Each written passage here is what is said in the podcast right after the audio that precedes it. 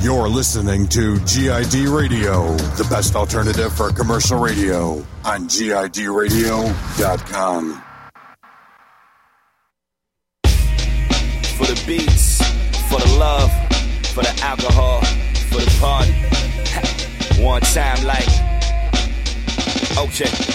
Letting the kick ride, letting the snare roll, letting the bottle pour, cups in the airflow. Love what you hear though, everything blap. Feel like the beat is everything, well then everything's back. Ha, letting the speakers blast, letting the beats run. Word to the crate digging, word to machine drums. Get used to it as we proceed. Ha, Blap radio for the lover, just the beats. Everything is blap, everything is blap, everything is blap, yeah, everything is blap. The kick gon' knock, the snare gon' crack, and everything is blap,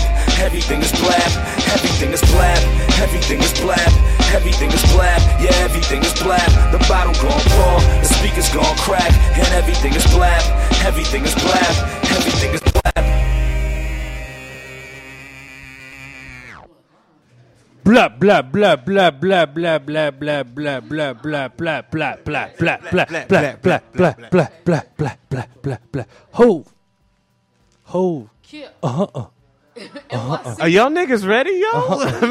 ho For real. Yo, It's we, we're Hovey, always on like a baby. 10 second delay to start this show. Nah, it's all grit. It's all grit, grits and crackers. Yo, E is baby. fre- E look good. I know, God, man. you fresh? I did this for you, Damn. Stoney. You know what I mean? I He I'm said. He glad. said, "I know." This fucking conceited I'm, ass. I've been nigga. hanging around Sean too much.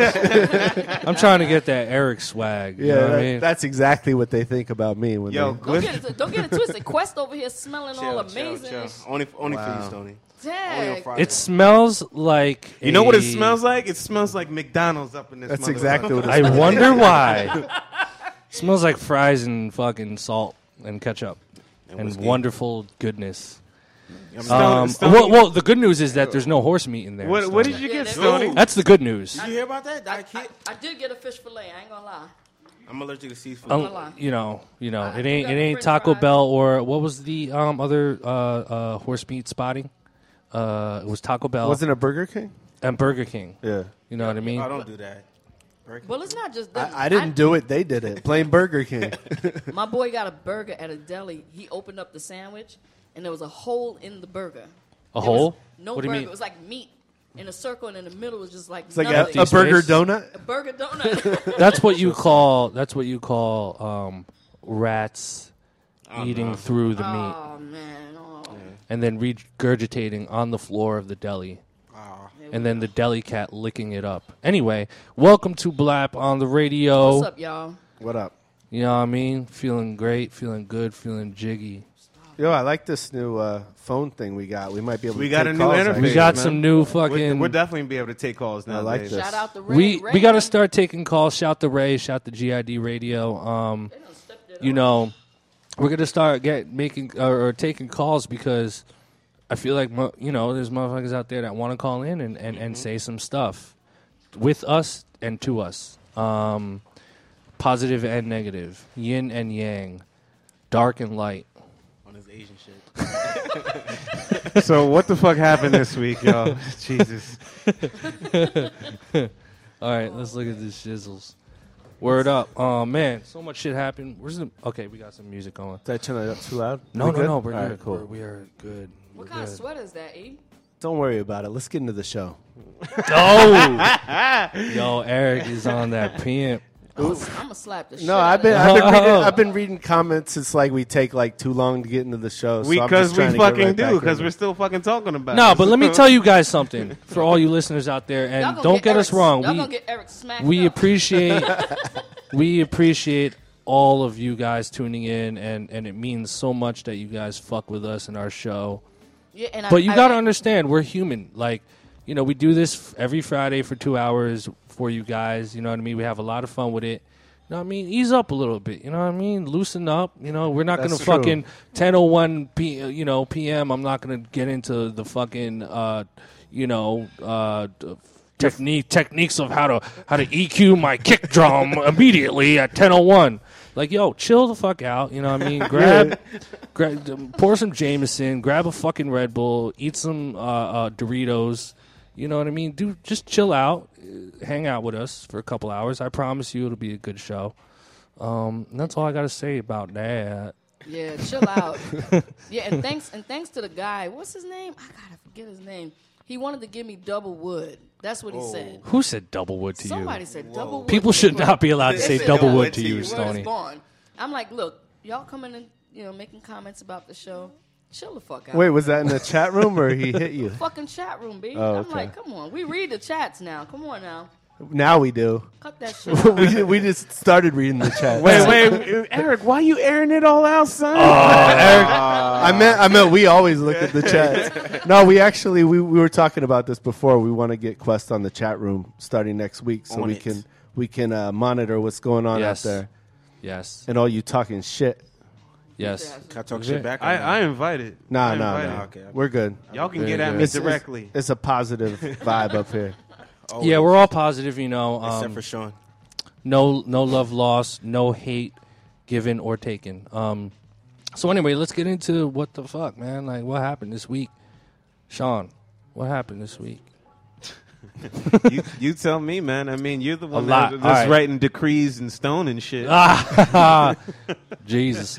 Uh, yeah, man. So um, we'll talk a little bit about um, some interesting things happened this week. Um, The new kid. you know, a lot of things, um, exciting things on my part. Hold up, that new 808 Lately.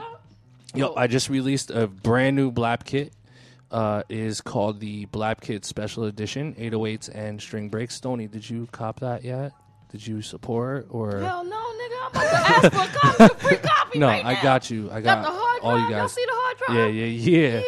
Um, but anyway, so I dropped uh, uh, another blap kit um, called 808s and string breaks, um, and it's just like it's just it was just an idea I had for a long time, and I'm I'm just really glad and fortunate and happy that it's actually um, it actually exists now, and and I was able to um, you know bring it to the world. Um, shout out to hiphopdrumsamples.com and Al Coda um, for hosting the um, the kit. You know, it's a, pretty much a partnership with uh, Hip Hop Drum Samples and Alcoda. If, for those who don't know, um, Alcoda is the brand that um, develops the USB sticks. So you have the little MPC USB, you have a TR808 USB, they have an SP1200 USB stick, and um, they're really popular. They're, they're they've been around for a long time, and you know they're definitely like a popular commodity with um, producers and engineers and just music lovers in general. So check out hiphopdrumsamples.com if you want to check out some of those uh, USB sticks. And uh, if you want to check out the new Blap kit that I put out, um, 808s and string breaks, visit hiphopdrumsamples.com as well, and you can cop that there. It's 25 bucks. Um, you know, I, I feel like it's definitely worth uh, the money. Um, and it's basically just, you know, um, 808 kick drums that I process through through my samplers and EQ'd and kind of, you know, just eight, the main 808s that I use in all my beats. Um, and then also two original string uh, uh, riffs and loops. So you get all the BPMs in there. You know, I'm um, basically, you know, composing different, um, you know, uh, string breaks like you know, um, violins, cellos, and all that stuff. And um, it's all royalty free in wave format, so you can use producers can use that to chop up and make their own compositions. So, 808s and uh, string breaks. Cop that. Why not? What else happened today? I wrote an article on my site called "The Twelve Laws for the tr- the the no, 12 I'm black- sorry, the the 12 the black- Twelve Blap Commandments for hip hop producers." Did you guys read it? I haven't been home all day. I'm, I'm oh just my getting god! back. I just got off the plane. Strike two. I just got off the Yeah. plane. no, oh my goodness. Quest Reddit. I'm gonna read Quest. it right now. Uh, uh, Eric, did cool? you read it? Oh, I've been man. at work all day, man. I don't. Yeah, right. Sean obviously read it because he posted it. Um, Doesn't mean you read it. Nah, copy and paste spelling it. errors, Yeah. grammatical. I No! no, no. I didn't say there was, but Oh. that's the reason why I read it. Oh yeah, yeah. I'm Asian. I'm really good at that stuff. And there's spell check on Yeah. Google. There's Yeah. spell check. so anyway, I, I dropped a um, another article. Um, I wrote an article a couple months ago called "The Twelve Laws for Rappers," and um, people sort of gravitated towards it. So I wanted to write another one for producers, and I called it um, "The Twelve Blap Commandments uh, for Hip Hop Producers." Shout out to my man um, Algorithm for coming up with the name. Um, 12 Blap Commandments. Um, so it's just basically 12 rules um, for producers. If you want to read those rules, follow me on Twitter at or log on to Twitter and go to my Twitter account at Illmind Producer, and I will tweet the link right now for you to uh, read the article. Uh, we may or may not go into it later. What's your site again? illmind.biz. But go to my Twitter account right now, and you will see me tweet it right now. Boom, done. And uh, you can read that article. And, uh, you know, we may or may not take calls later about it. We'll see. We We'll get some opinions. That'd be dope. Yeah, it'll be dope. It'll be awesome. Awesome. I like calls, Me too. especially You're all now a- that we're You're we're all good. about interaction. How's that dinner going, Stoney? Wait, are we, we're online right now, right? Yeah. Yeah, we're Okay. up. Yes, we're up. We're good. A Okay. thousand apologies. I'm starving y'all. I, you know, I gotta You bust couldn't you tell, for that. right? But yeah, um, you know, news, news. It's not too much. Yeah, there's what- not what too much happened? news that happened. I mean, the only thing that like I'm actually interested in is this album that uh, Black Thought is going to be coming out with. But Yes. but listen, it's going to be a blues album. Wait, what? That's what I Wait, said. wait, wait, wait, wait, wait, wait. That's wait. what I Wait, no, said. I'm not knocking it. I'm just interested now. Like, what, yeah, I'm like, what? Uh, it didn't didn't make any sense to me. But Was yeah. he going to be rapping over blues joints, or he's going to not actually be really making sure. blues songs? I'm not really sure, man. You know, he'll make it interesting. I hope so. Yeah. But, um, so like blues, like straight up blues with like like Black Thought rapping mad hard on the blues. I don't know if he's gonna be rapping. I don't Over know if BB he's gonna King be Records? singing. Like what exactly he's gonna be doing, but you know, should be interesting. Um, yeah. Then uh, Styles P's coming out with an album, I heard all produced by uh, Scram. Scram Jones. I saw that. April twentieth, so that should be pretty interesting. I, I Um, love the idea that producers are doing what Illmind is, has been doing for a while. Doing- yeah, the whole it- album. The whole album. The whole albums is a good I mean, look. Yeah, I definitely can't. I, I I can't dig credit that. myself for being the originator. no, but you but I'm, do it. I'm yeah, You're I'm very much into doing it. Yeah. You know, you did with Very the much Sky into it. Zoo, and I I, I feel like you and Alchemist are the two that always do the full album. Man, albums. shout to Al. Al's a beast though. He be cranking out like five or six a year. I don't know how he does Our it. boy Al, man. He's I a mean, beast. Yo, I mean, Yeah, but you know the I thing. mean, yeah, I mean, there you go. The thing. oh. Enjoy thing- that fish sandwich with the extra Oh, with the mayonnaise extra on it. mayo Stoney. with the mu- I'm tired of sauce, man. Yo, that fish was made from one of the fish that died. don't, two don't, years- no, I'm only kidding, I'm only it. You know those millions of fish that dropped out of the air? No, I'm only kidding. Um, no, so like the whole like doing producing the whole album thing is very it's very much a um a big part of what I try to do. I mean, the reason behind it is because like you know, as a producer, you want to be able to connect with an artist on a higher level. And when you do that, why short yourself by only doing one song?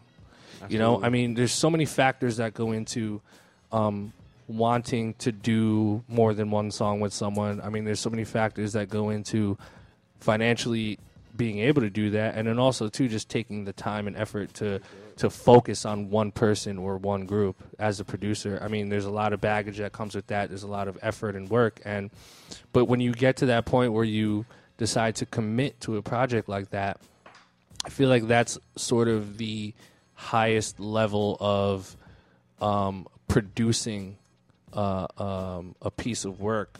You know, when you're when you're producing for a single artist and you're o- overseeing the the the sound and the texture and the production of the album, you know, you have input in a lot of things. You know, you're you're tracking vocals.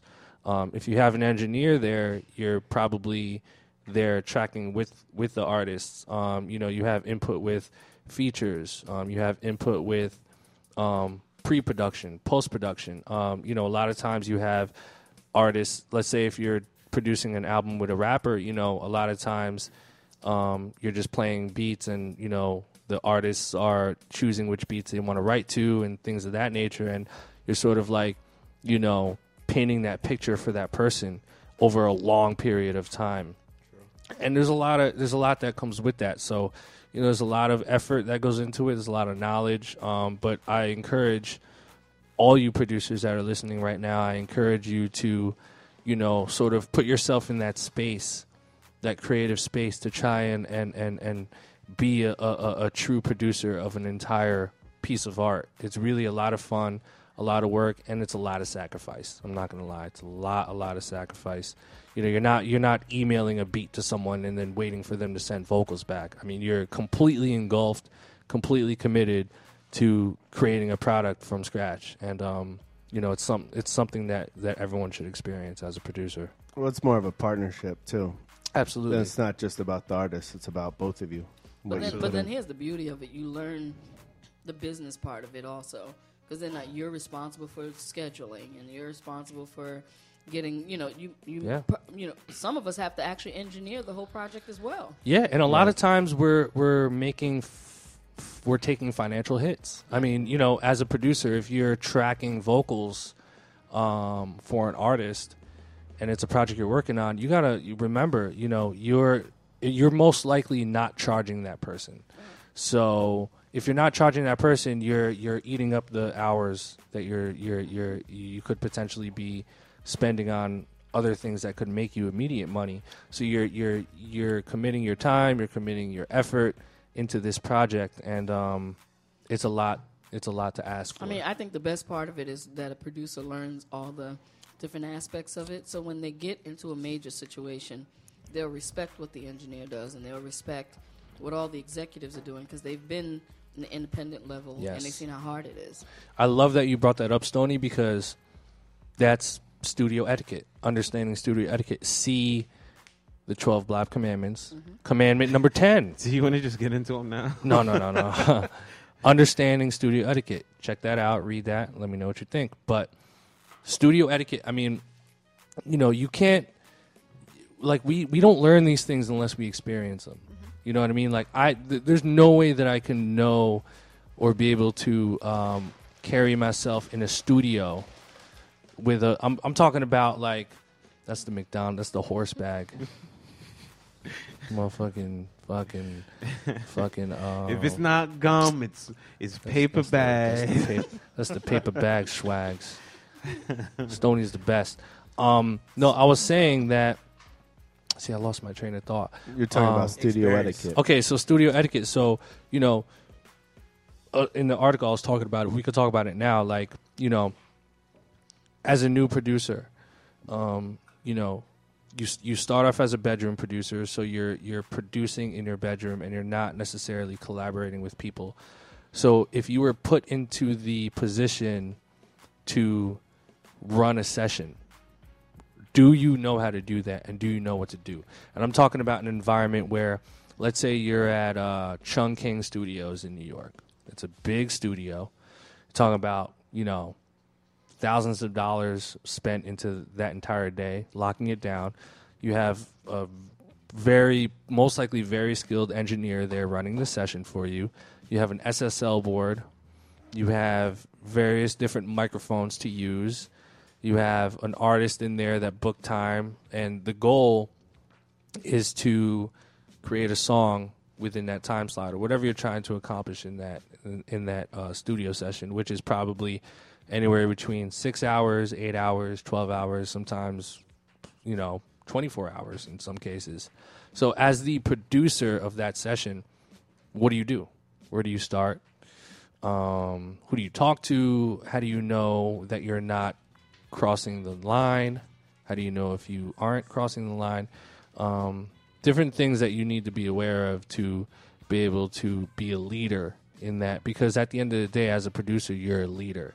And even even the technical stuff like even not Mm-hmm. even not knowing the technical stuff you still have to be a great people's person because if your artist Yes. decides they're not going to work for you that day you have to somehow psychologically get into their psyche and get them in a space where they can be productive and every, you, you're the you're the sole controller of that Yeah. room Yeah.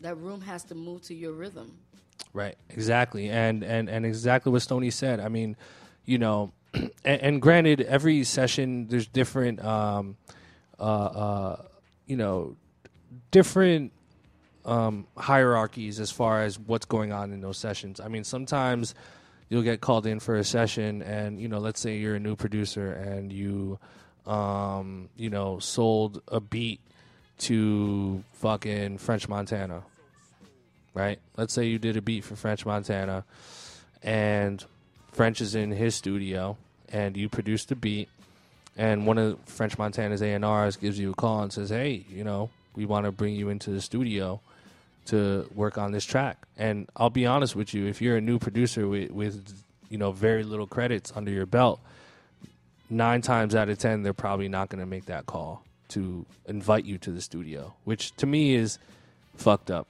But there's two sides to it. Unless you, you, get the cosign. unless you get the cosign, right? The cosign is huge. huge. But nine times out of ten, you won't get that invite. But if you do get that invite, you know, let's say you do, and you go into the studio. It's this big, nice studio, and you got French Montana sitting there. You got the engineers sitting there. You got fucking bottles of Jameson. You got a couple strippers on the side. You got a couple runners that are helping you out. Um, so you go there, and you're trying to just figure out how do I participate right now? How do I control the room? What do I say to this guy first? I mean, I'm I've never met French Montana, so like, what do I? Uh, how do I uh, break the ice with this guy? You know what I mean? And and it goes back to what you were saying what you were saying earlier, Stony.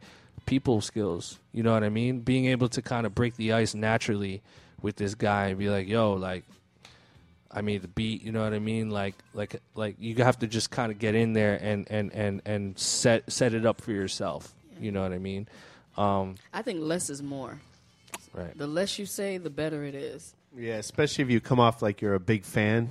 That that's a That's bad a no no. If you come in like I'm such a fan of you, I can't believe Yo, you chose French. my beat. Like, you oh, dap 'em. Yeah, oh, really? gonna- Oh, so you don't mind working for me for free? Yeah. Exactly. That's oh man, that's that's that should be the thirteenth commandment. Right. Shit.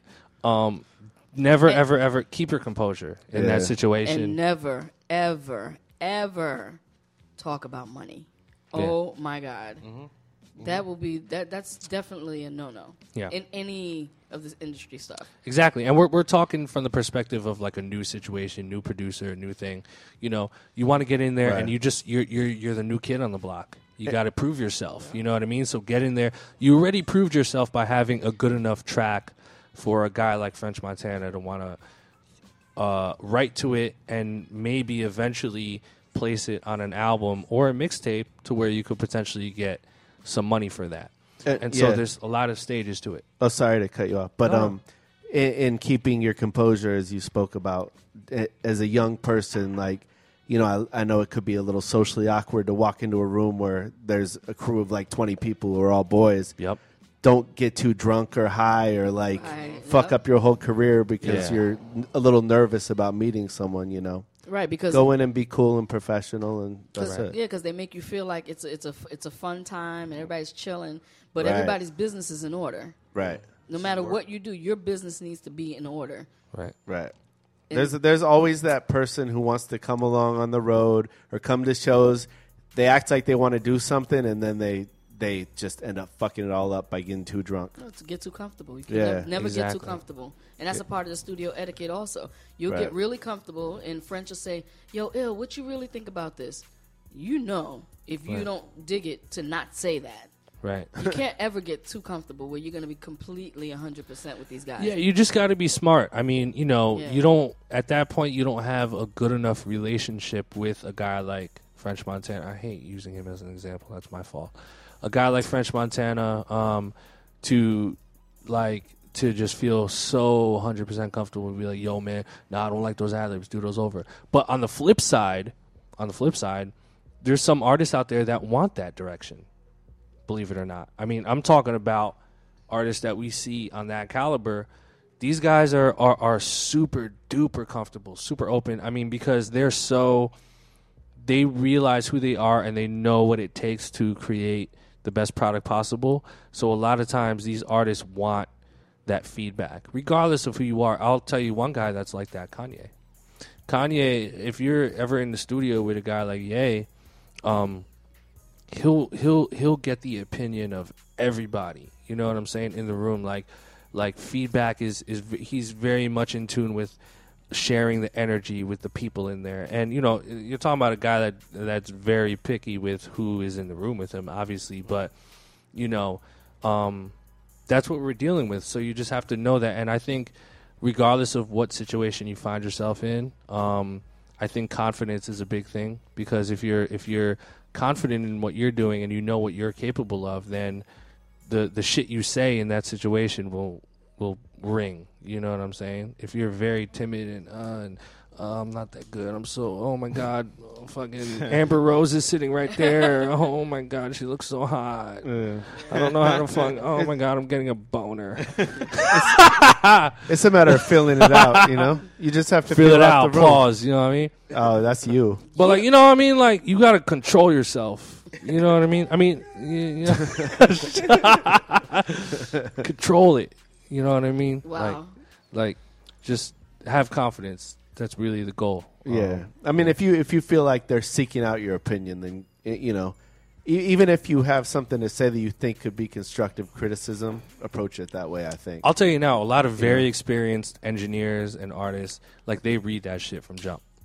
An engineer that has done fucking 12 hours to 24 hours a day with so many different kinds of personalities, so many people, they've met so many people. Um, like Ryan West is an example. Like this dude has met hundreds, if not thousands, of different people, small and big. He just doesn't give a fuck at that point. So he'll if you get in the studio with with a guy like him or like a bigger engineer, like these guys like know what time it is. Like it, the minute you walk in, if you're inexperienced, trust me, they know. And a lot of and a lot of these guys know they read that and then they they they make sure that um a lot of times hopefully they make sure that you're comfortable. You know what i mean? Because they understand what's going on. You know because a lot of really experienced engineers that are running these sessions are a lot of times they take the, the, the baton and they, they try and um, you know regulate the entire room and that's part of their job. But there's a s there's a line you know what i mean? Like if you're the producer of the if you're the engineer of the session then you should be engineering you know what i mean? If you're the producer of it you're sort of you want to control the room. So if if the engineer see set you know is feeling the energy like you're not controlling the room properly then they're going to take that baton and take over the room over you. You know what i mean? And then and that's you know the the nature of how that whole situation works. So Yeah, and also build a relationship with the engineer. absolutely. Because if there's no chemistry between the producer and the engineer, it's it can be disastrous. Like that Mm-hmm. that relationship needs to be established and understood from the from the minute you walk into a room. It's if it's a new engineer, you guys need to talk, vibe. That Right. engineer needs to feel your energy too, so that the direction that you're going in, they can kind of get what you want. You know, and, Yeah. and then you have an open forum to talk freely. Right You know, and that engineer doesn't feel like, oh no, that's fucking wrong, or you know. right You have to ha- have that kind of relation, a good relationship with your engineer. Yeah, and a good good communication because otherwise Huge, your track could end up completely different than you wanted it to sound. You know, but it goes back to what Ill's always saying about you know learn the language of the studio because an engineer is not going to understand. You'll turn the highs up right over there. Right. No, you have to talk in you know in hertz and the language. Right. The studio language. There's a studio language too. There's a whole another language. It's a whole studio. language. Yeah, It's a whole you have language. to know the. the and again, again, I'll reference my uh, twelve Blap commandments. Um, commandment number three: understand music theory.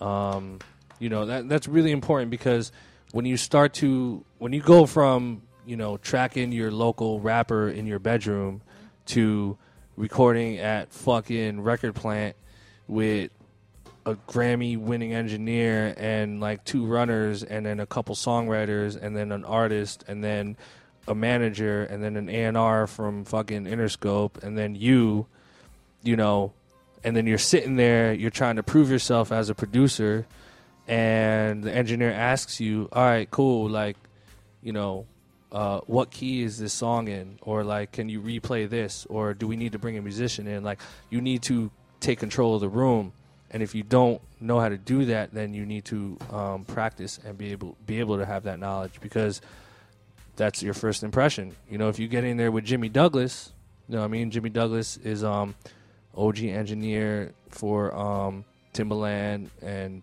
you know, Justin Timberlake and a lot of people, Danja Handz. You get in the studio with this guy, and you don't know what the fuck you're doing. Like he's gonna remember that, and so is everyone else in that room. And when you leave that session, that's that impression that you're gonna leave with those guys. Is this dude? Illmind? Like this dude don't know shit. Like who is this kid? Like like we're not getting him back in here. You but, know what I mean? th- but then it goes back to relationships. I remember being in a session, and I'm not going to say the guy's name, and he had an MP, and he didn't know how to send his different tracks out of the, the separate outputs. Mm-hmm. And the engineer, dude was so humble that the engineer was like, yo, man, I'm, I'm going to show you how. You know, like the engineer wanted to help him. Absolutely. Because he just didn't know how to do it. But because he's so humble and so chill, it was like, yo, it took a, a while to, for him to catch the concept, but because he was so cool, the engineer said, "Fuck it, I'm gonna show you." But then you have some assholes that walk in, yeah, nigga, I, I did that beat, nigga, that's my shit. Nobody's gonna help you. Right. If you're an asshole, nobody's gonna help. They don't want to So see you win. Then you- they don't care. they don't care. it- know? Of course, because you're walking in like you big, you know, like you know what's Like you- going yeah. on. Big Willie and you style. can never know. You can never know too much in the studio. No. as, as much always as I've so been much in the studio, learn. as much stuff as we know, there are times me and Ill sit together. He'll show me something. I like, oh shit, what was that? Yeah. You know, or I'll show Yo, you. and a Stony will show me shit, and I'm like, God damn, really?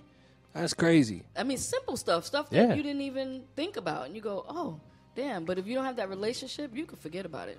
Yeah, and you know, again, and that always goes back to the whole people skills thing. Just knowing how to um, be a, a, a delightful person to be around. That's real. oh, that was my. Wow, what is this shit, uh, Terrence? you didn't even have no Fucking- McDonald's. Nah, this is uh. what- And it thought he doesn't said look like you wood had. It doesn't look like you had much of that either. He got But I had I had Jameson Black before he bounced. Oh. And guys, just for the record, I'm not an alcoholic. Okay, I'm not. The only time I drink like this is Friday because it's just so much fun. Oh my god. There's no beer in here. Word. So let's shift gears, man. I feel like I've been talking mad Now, too last much. last week we had the whole um, answering the questions and sharing Yeah. our plugins. People We love that. still- yeah, I got they some love that, really good but they I want to also- take some calls, But motherfucker. they I like also the love calls. blap or crap too. They love that, but it would be cool to maybe take a couple calls and with just some questions. random maybe. questions, Yeah. random All right, well, calls. go ahead, spit it. All right. So I want you motherfuckers listening. I love Don't all you call guys. them no motherfuckers. I'm a motherfucker, but I want you beautiful people to call us right now, okay? Random question, any question you want production related, and we will try to answer it for you. That's gonna be fun. 212 967 1307.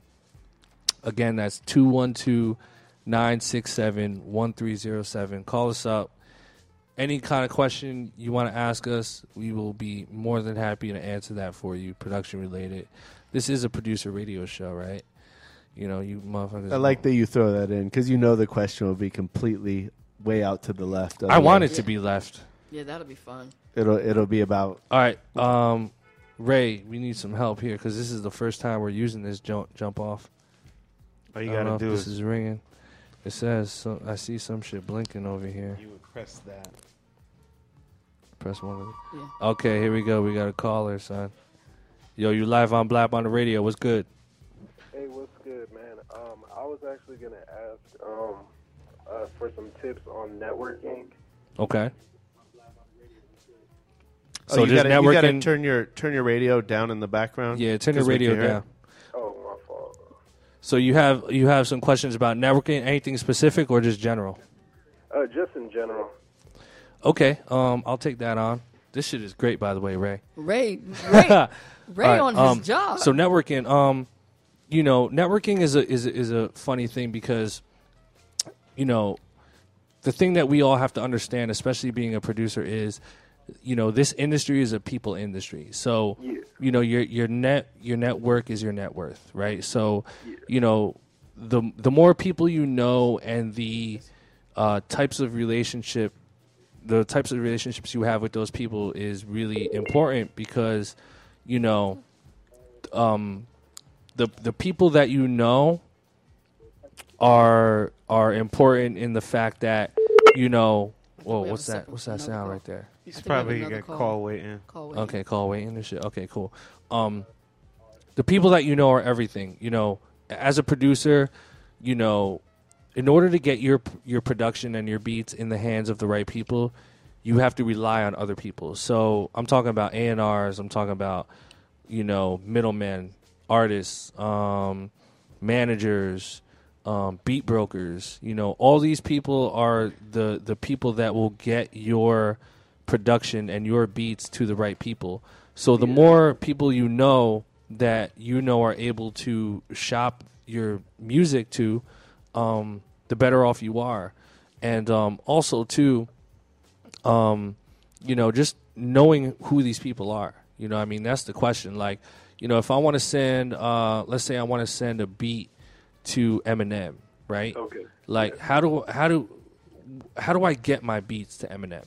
That's that's like that's the golden question. So what you need to know is, all right, who's right now today in twenty you know twenty thirteen, who's working Eminem's album? You know, which A&Rs do I need to talk to right now to pitch my stuff to? Um, Okay. And if I find out who those people are, what is the proper way to send my music to those people? And be honest with you, it's really simple. Um, with the technology of today and online and, and the social media, you can find out who these people are. And nine times out of ten, these people are open to beat submissions. Yeah, right, they, Stoney? Yeah, and, they, al- I and, al- mean, and also networking, network with people like-minded like yourself. You know, network with people who are trying to do what you're doing, so that while they're grinding, you're grinding, and everybody's sharing with the information with each other. You want to do that too. right, but you, you don't want to just chase cats that are like on on. You want to chase. You want to run with cats that are running also. That way, you guys can run together. And one somebody's got to hit a, a point. One of you guys, if ten of you guys are running, somebody's going to get to the finish line, and the rest are going to ride. You know, I mean, yeah, as long as everyone's working.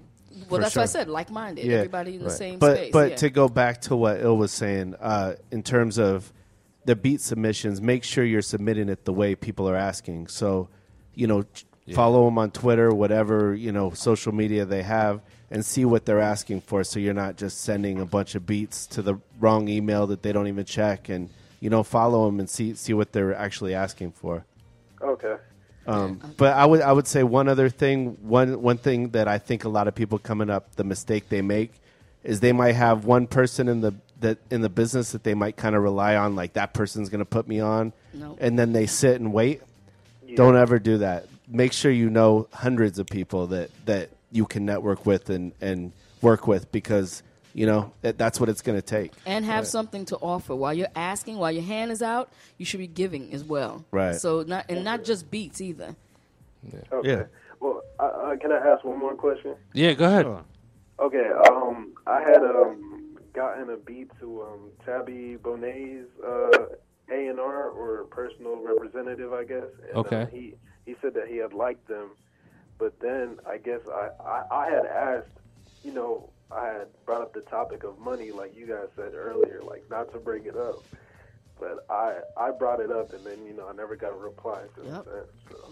Well, okay, well, you know, the and that's another very common mistake with um you know, being being a relatively new producer and trying to kind of break into the game and and and and uh you know, build a name for yourself.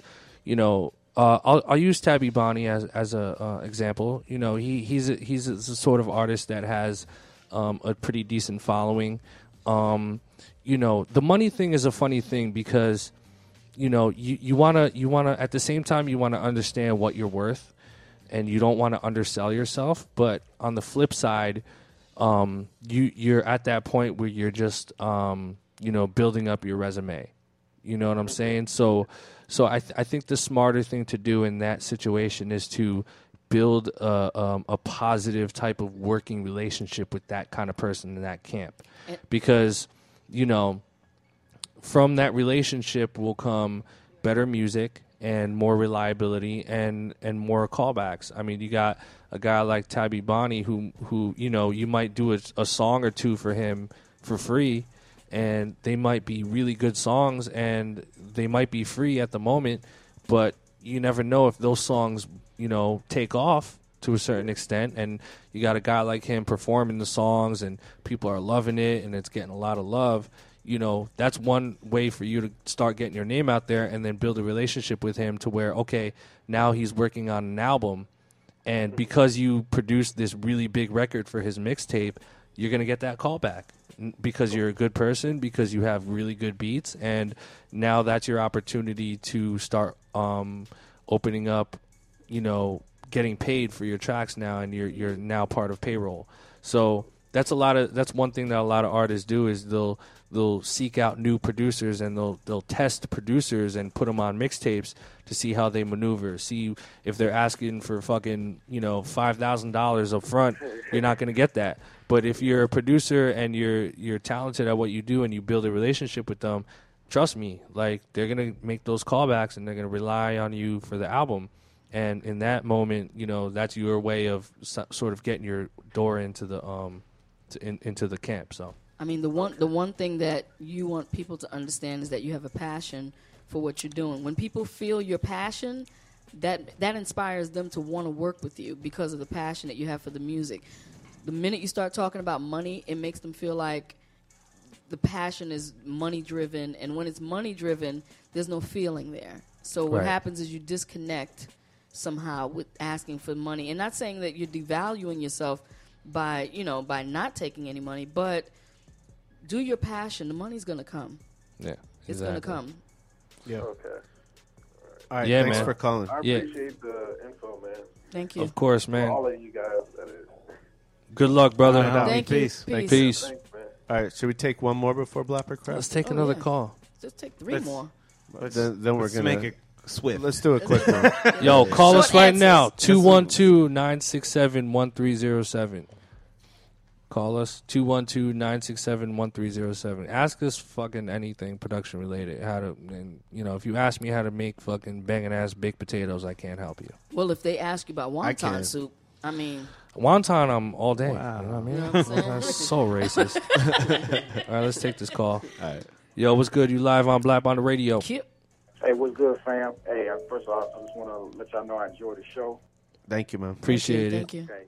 Uh, question I have for you guys is, um, what do you guys think about, um, like, submission sites for producers, like a go-between? So, like, like Dynamic Producer. Okay, so like middleman sites that like shop your beats for you. Yeah, or they would be say, you know, this artist is looking for placements or any kind of opportunities. What do you guys think about those um, sites? Um, I think I think a lot of them are really good. Um, it's a good idea to take advantage of a lot of that stuff. Um, you know, uh, a couple sites that I can definitely shout out. One is uh, iStandardProducers.com. Um, They do they do a really good job with um, you know accepting beat submissions and then kind of weeding them out and, and, and forwarding those beats to certain A&Rs power players in the industry. Um, you know, iStandard is very well connected with uh, certain people that you need to be connected with. So that's a that's a good buffer. Um, you know, PMP Worldwide is great. Um, you know, Beat uh, BeatStars is a really good website too. Um, shout to Abe. Um, that's a really good website that allows you to upload your beats and then not only submit to big projects, but also um, create an account to where you have upcoming artists purchasing your beats for a lower amount and then you know that's a good way for you to be able to make some money on the side too. So um, i encourage those sites just do your research. Um, make sure the sites are legit. Um, you know make sure you're not getting ripped off for the fees you know because a lot of these sites rely on um, producers to sign up and, and pay fees for the site so that's how they make their money.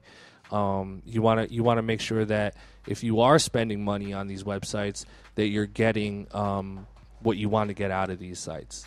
So um, I definitely encourage it. Um, it's a nice way to um, you know add some extra hands and some extra help into you shopping your beats, um, but it comes with a price. So if you're willing to pay the money, then you know a lot of times it's worth it. Yeah, and make sure there's enough legitimate opportunities that work for you. I mean, if if you make boom bap beats and and all the artists that they're looking for are looking for trap beats, it doesn't really make sense for you. Did we did we tell them about PMP? Did we mention PMP? Yeah, Yeah, he PMP did. Worldwide. Yeah, Yeah. okay. Yeah. Thank you for All the right, call. thanks, man. All right, hey, one more thing. Hey, Illmind, Yeah, what's up, man? yo, that 808 Blap kit you dropped, man, that's just retarded. Thank you, thank you, man. I'm glad. I'm glad you enjoy it, man. Like, oh, you yes, know. sir, yes, sir. I'm about to I'm about to go raid the hard drive. Man, Ah where's my man, y'all. Thank you, brother. Y'all I put a lot of hours let's into go, that, man. Let's go so to Blap Or Crap appreciate it, There's brother. another call. There's Hey, another y'all call. One more call. All right, man. Peace. after this one. One All more right, call. One more call. All right, let's get another call. We just missed Is it on somebody. Did Just we? call back real quick. Go back real quick, whoever that was. Yo, give us a call back if you call me. Call me. We got time for one more quick question. 212-967-1307. And the big homie just came through too. So Yeah, we got a super special guest and today. like you know, 20 minutes, about 15, 20 minutes, we're gonna get right into it. All right, we gonna make this quick. Yeah. What's up? You on Blap on the radio? What's going on, y'all? What's going What on? up? I had a question I got for y'all. What's your take on um, producers remaking records? In what way? Well, like, for example, like business situations I've had where I've sent out beats, and then like, you know, a couple months later I'll hear it, not maybe that beat, but the same sample chopped in the same way, or you know, and and sometimes you have artists that are also producers, and they hear a sample and they can, you know, they can remake it or they can remake the beat. So like, what would you say like would be the best way to sort of like go about like handling a situation like that without, in a way, like damaging your own credibility or you know reputation. Because sometimes you have like relationships with these people, you know. Well, I Um, mean, go ahead, I don't know. This whole sample thing is kind of weird because you know nobody, nobody owns no loops like Google Mm-hmm. said. But you know, it's just like you can you, just as long as you do your own spin to it, I, I I'll fuck with it. But like if you obviously are just biting somebody else and doing the same shit, I wouldn't say. I, I Yeah, mean, this is this is my thing. I I mean, mean, it happens. it happens. Yeah, it you know, happens. that that's Definitely just an unfortunate um, thing that we as producers have to deal with. I mean, you know, uh, first and foremost, copyright your stuff. Um, you know, go to copyright.gov Not and, and, and copyright your stuff. Um, you know, and if you're sampling, you're you're you're you're going into a territory of um, open market. You know, if you if you loop a sample, then you can't necessarily blame someone else for looping the same sample because you don't. If you take that to court, you don't have a case because Right. that's not an original piece of music. Now the difference is if you create um, talk about sampling. If you samp, if you chop a sample and it's like very, very original, it's like very um, distinct, and then you have a song that comes out that has basically the same exact kind of chop, then you have more of a case to be able to fight that. Um, it's very, very, it's, it's a very delicate situation because when you sample, you're always going to run that risk of, of, of being liable or, um, you know, running that risk of someone stealing your idea. Now, if it's an original piece of music and it's copywritten and then you get a bigger artist or someone else that, you know, tries to duplicate that piece of music, then you can take that to court. You know what I mean? But just, just understand that you know there's some invo- there's some uh, uh, energy that you need to put into that. You need to hire a lawyer to be able to fight that case for you, and it really also depends on how big of a song it might be. I mean, if it's l- fucking uh, uh, uh, you know Joe Schmo rapper from you know the next town over, uh, uh, you know remaking your shit, then it's probably not even worth it to um, to to care because that guy might upload their song on YouTube and get five plays, and it really won't matter. So you have to just pick and choose your battles, know what you're up against. But um, the safest bet is to copyright all your music, and also too, if you're gonna sample again, you know, just know uh, uh, what you're up against when you're sampling music. And look on the bright side. you- Your idea was dope enough that somebody would want to steal it. That's not a bad thing. It's a good thing. That It's means you're being. That thing. means you're creative enough that they want to. Right. They want to do what you're doing. And, and and at the end of the day, one one cool technique to kind of undercut all that is to you know create a voice for yourself, create a brand for yourself, create um, online awareness. You know, um, so that if something like that does happen, you have the resources to let people know via the internet. You know, Right, um, right, right. Twitter, Facebook. You know, email Shake from fucking two dope boys and let them know, yo, this dude jacked my beat. Can you post up, you know, the shit and like air this dude out like you know and that goes all the way back to relationships like the Yeah, more people you know that are rooting for you and the more phone calls you can make and the more star power you have the less of a chance that someone is able to steal that beat from you like i i could tell you right now like someone like me like i'm not the biggest producer in the world but i feel like i have enough of a following to where if someone were to copy one of my beats I'll fucking air their asses out and get my lawyer to, to, to fucking hound on them and, and it won't fly.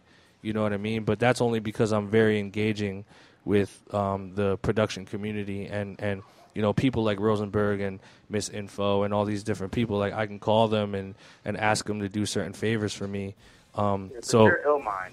yeah, but uh, yeah, well, it took fucking it took fucking ten years of being broke to get to that point. But you know, you you know what I'm saying. So just kind of like you know, just be aware of, of what you're doing uh, is really the the moral of the story. So thanks for your call, brother. Right, right. Thank you. It's, I just uh, I had to ask that because it's just a lot of realistically a lot of producers aren't copywriting their stuff when they're sending them out every week because it's just we tend to create so rapidly. Like you know we we're we're you know just like you said earlier, you have to be the leader.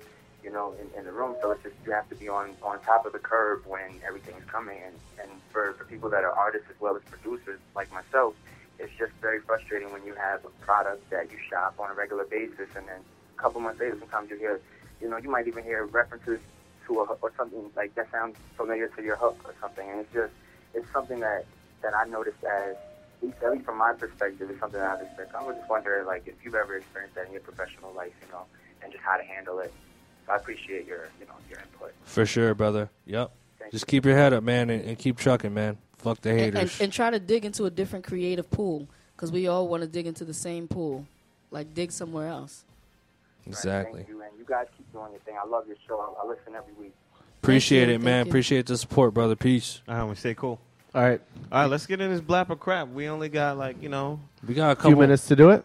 yeah. Let's, We got some time. I don't want little bit of to. time. I got a lot of questions, man. I want to cut into this interview. All right, time. so we have uh, a we have a very very special guest today. Uh, uh, Sean, who do we have today, man? We got Andre Torres. Who's Andre is- Torres for the he's people that don't know, founder, publisher, and editor in chief of Wax Poetics. Um, if you don't know, you should really just Just y'all got Jump off a bridge. nah, nah, nah, nah, nah. We got to put him on. That's what it's all about. But exactly. yo, a lot of cats don't even know he was also uh, he was also the first editor in chief of Scratch. You know, that Scratch was magazine, like, that rest was, in peace, baby. That was like our Bible. So it was our Bible for sure. for real. So yeah, after this blap or crap, you know, we're gonna get ready. Let's hear it, some man. beats, baby. Yo, Sean. So I don't know how to to. Uh, the first name's Lex Malik.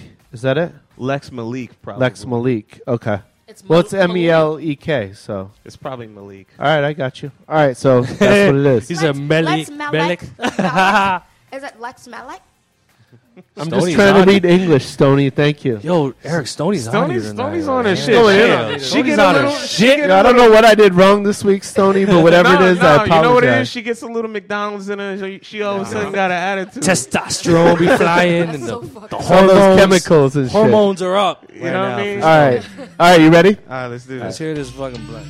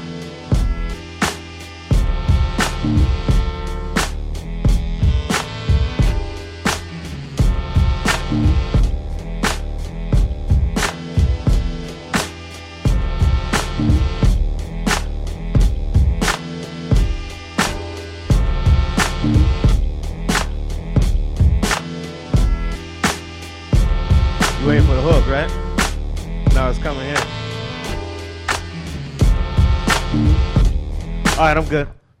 Um, Sean. see, Lex is a homie, You Oh, yeah. can't vote. but I no, vote. I'm a You vote. dead on that. I'm a vote. I'm a vote. I like the beat, but you just needed to have a switch up at the hook. That's it. something. I like the beat. I'm blapping it. It's hard. Yeah. That shit is tight, dog. Yeah, I'm. A, I'm a I mean, it's for it anyway. refreshing compared to all the stuff we've been hearing for the past. Wait, couple. wait, is Stony changing her tune from? Oh, oh, these Hey, two. hey, hey, This is hey. the fucking blap or crap Hey. couple right here. You know? Did you hear, do you you hear this right? Son, I the, hear it. snare, the snare was like. No, nice. go ahead. He No, had a go nice- ahead. Go ahead with that. He had a nice swing on the snare. No, He had a I know. Nice, I like how it was stacked and the, it I was know like, it that's wasn't- it was like that's little- the homie. You know, know what I'm saying? mean? He That's the a little- homie. you know That's the homie. But yeah, yeah. Yeah. I I'm just bu- I just want it's to I just want to switch up at the hook. That's it. Yeah, I'm blapping it. Um, I think the drums were dope. Word. The only thing that that irked me about the beat was that little th- blip that came in. Dun-dun, boom. It sounded like the um the the Mac sound Yo, effect. That's exactly what I was thinking. When you push the wrong When thing, you push the wrong yeah, thing, and it goes, it goes- boop, it to goes let you know. Yeah, get rid of that It's thing. just just I, that I that actually liked it. really I didn't like that. that. That was the one part of the beat that just It it, just- it, came in and it was Now, now with, a- with an MC on it, it might feel different. for sure. Maybe. For sure. Yeah, you Yeah. would. That's just that's just it. that's just the nitpicky producer thing. That's thing. definitely a Joey joint though. yeah, It- no, it's that a shit a blapper right it's there. blap. It's a blap. Definitely a Joey yeah, that that beat all last week in our first one. So Let's See? hear the all next right, one. Archie Green. Oh, that's the homie too. Oh, is You- it? Yeah, he was at the uh he was at the Celebrity Black. Let's hear some shit, baby. I don't know him personally. No, I'm just saying. Am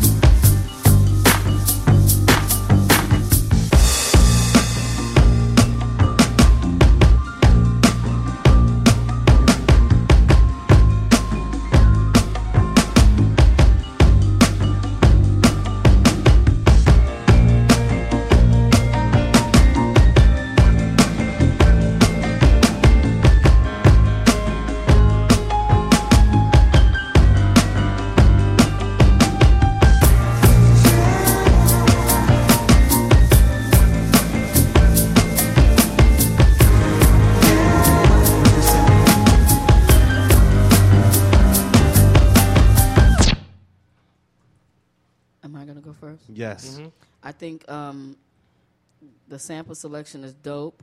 I think that when you know when you're adding drums to a loop, the drums have to match the loop, and I felt like the drums when it, when the first drum when the dr- first set of drums came in, the live drums with the uh, the shaker, the mix was just all is, was wrong. The, the the mixer was just the shaker was just too high, the drums were too loud, and um, the second set of drums was like lower, and it was just it just didn't match. It kind of like I don't know, just kind of lost. It kind of like it didn't sync anymore.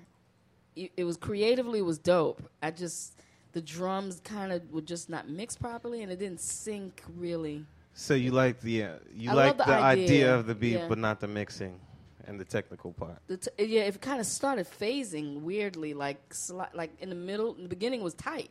I was like, oh, but then like in the it started the drum started kind of going too far left. All right, so verdict is. We'll come back to you. McDonald's burger. horse meat. I'm gonna give it a horse meat rating. No, um, I'm gonna say crap. Um, I think it was a cool idea. It just it just wasn't a dope beat to me. I mean, I, I just have I have a high threshold of of what I'm impressed with, and it just didn't impress me. So I'll say crap. Generic. I was right on the line with it. Um, I agree. The second set of drums were weird with the where you kind of added the snares, um, but I, I, I lean towards Blap just a little bit on yeah, that one. Um, I'm I'm kind of there with you. I'm Yeah, so I'll you. give it a Blap. I'm, I'm gonna lean towards Blap because the idea was really dope, and if he just gets the drums tight, it'll be a great. Yeah, that's it'll just be like some mixing shit. That's thanks, a great thanks point. For, thanks for making me look like an a hole. No, Yeah, no, you're but an asshole. Thank you. but if if he Thank gets you back very and does that, Let's do let's do one All right. more. Let's no, do but, one but more. Ill, Ill is right. The beat wasn't. It wasn't a sick beat. Yeah, yeah. It I wasn't mean, crazy. He, he No, all right. It doesn't always have to be a sick, crazy beat. It doesn't Right, have exactly, to be like you exactly. know, rah rah. No, you no, know what no. I'm? That Like, shit- that shit gotta- Sometimes a nigga gotta chill, yo. That shit, that Yo. shit, that shit gotta sound. That shit gotta sound like baby Jesus in a strip club. I'm sorry. All right, this is uh, Earl Benjamin from South Carolina. All right. All right. With spotted, with a spotted pig burger.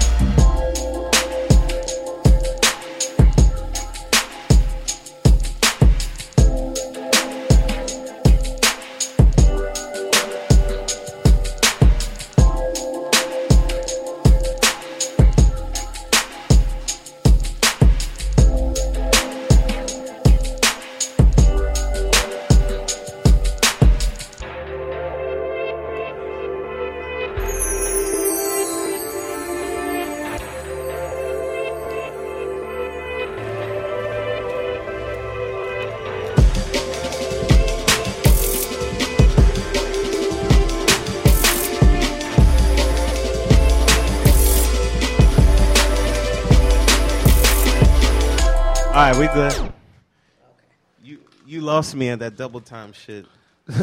Chun actually took his headphones off when that came on, I took him Nah, off. just to give the visual. You Oh. lost you lost me at the double time shit. Um, I thought it was cool. You could have did a different switch up though, instead of the double time. Uh, kind of like what what kind of drums would I call those? That was um uh, uh jungle. yeah, Yeah. exactly, exactly. That was I- ooh ah. What? All right, so so what's up? I, I thought it was. this. I thought it was just. I, I didn't like it. It was just sounds. Yeah. I didn't feel anything. It didn't feel like. It just. It was just sounds. It didn't make Like it- honestly, it, like it uh, didn't make your for- your, for- your your insides tickle. for no, what it no tingle. for No what it was. I feel like that would be somebody something for like uh, a whiz, because he's very he's very airy and Right. shit like that. Like I, did, I that's didn't the like stuff the. he I didn't like the airy for. selection of the the synth, whatever that thing Yeah. was. It was just like. I don't know. It just didn't feel. like, It didn't feel right. Yeah, it didn't move me either. Yeah. So. Eric. I liked it actually. Yeah. Yeah, I could kind of had a, a old West Coast funk vibe to me, and I liked that. Yeah, yeah. it I'm not gonna lie. until it switched up, and I even I Yeah. the switch up to me wasn't even bad. Like it was just different. You know, it's not he they, they weren't trying to make a hip hop song all the way through, and Yeah, they were yeah. trying to do something different. I liked it. That's some shit that I can hear at um at like a restaurant with the lights dim, like about to order yeah. some fucking fucking Like uh, a So sushi- you're talking a about, you're spot? About, you're talking about Ace Hotel. like I'm chilling at Ace Yeah. Hotel Yeah. and I Like- got like like, a I upscale got, Thai I spot got like? I got like my Jameson on uh, on the rocks and like I'm about to order like you know clams a dozen clams and shit and like the the jungle part comes in Jameson and clams. That's that's a dangerous combination. my. Uh, but like, yeah, I got the clams and the Jamie, and like that double time shit comes in, and there's like candles everywhere, and I'm just, I'm just like chilling in New York City. And that's not a bad feeling. though. no, I like that. it's like like uh, I always wonder if there's like a Muzak channel that they sold just to those restaurants. yeah, Like, how did they get all those tracks? I, I don't know where they come from. It's just but like a really unique kind of like cool kind of thing to hear. Um, All right. I, I mean, It's I'm, just, gonna, I'm I'll just- blap it just because of that. It's Yeah, just yeah. like cool. It's just that. for something different. Yeah, for something something different. different. Something different. I'm crapping it. all right. All right. Well, that wraps up Blap or Crap. Blap or crap! Yay! All right, keep, yo, make sure you send them in next week. We'll get through more Yeah, next yeah. week.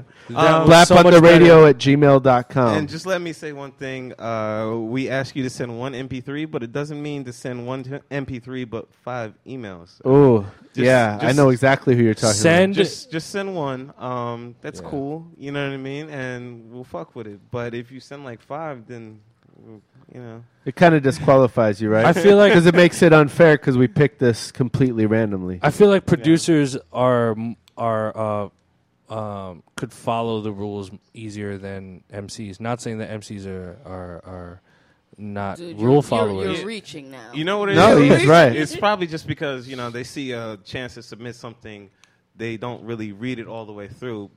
Like, all right, wow, I can submit something, somebody can critique it.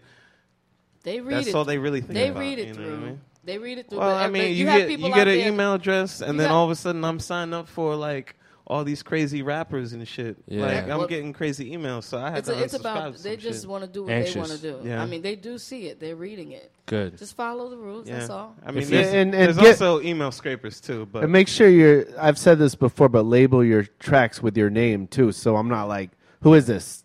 Tom Jones at gmail.com. Like, I don't even know who that producer is. And if it's dope, what what good does that do you? That's true. Yeah, yeah. Tag your stuff and don't send beats that are named underscore zero one. I mean, you're Oh, just yeah. not gonna. you're not gonna. We're not gonna know. All right. So what are we doing? We're doing a quick music break. we're gonna do a quick music break. Play two joints. Let's play two songs. I don't want to make it. You know, Ray's probably gonna be mad at me for going overtime, but. You know, he's just gonna have Ray's to. on his he's job. just gonna have to let me buy him All right. another drink. Music so- break, and then we got the incredible Andre Torres. Y'all will know in a minute. Peace.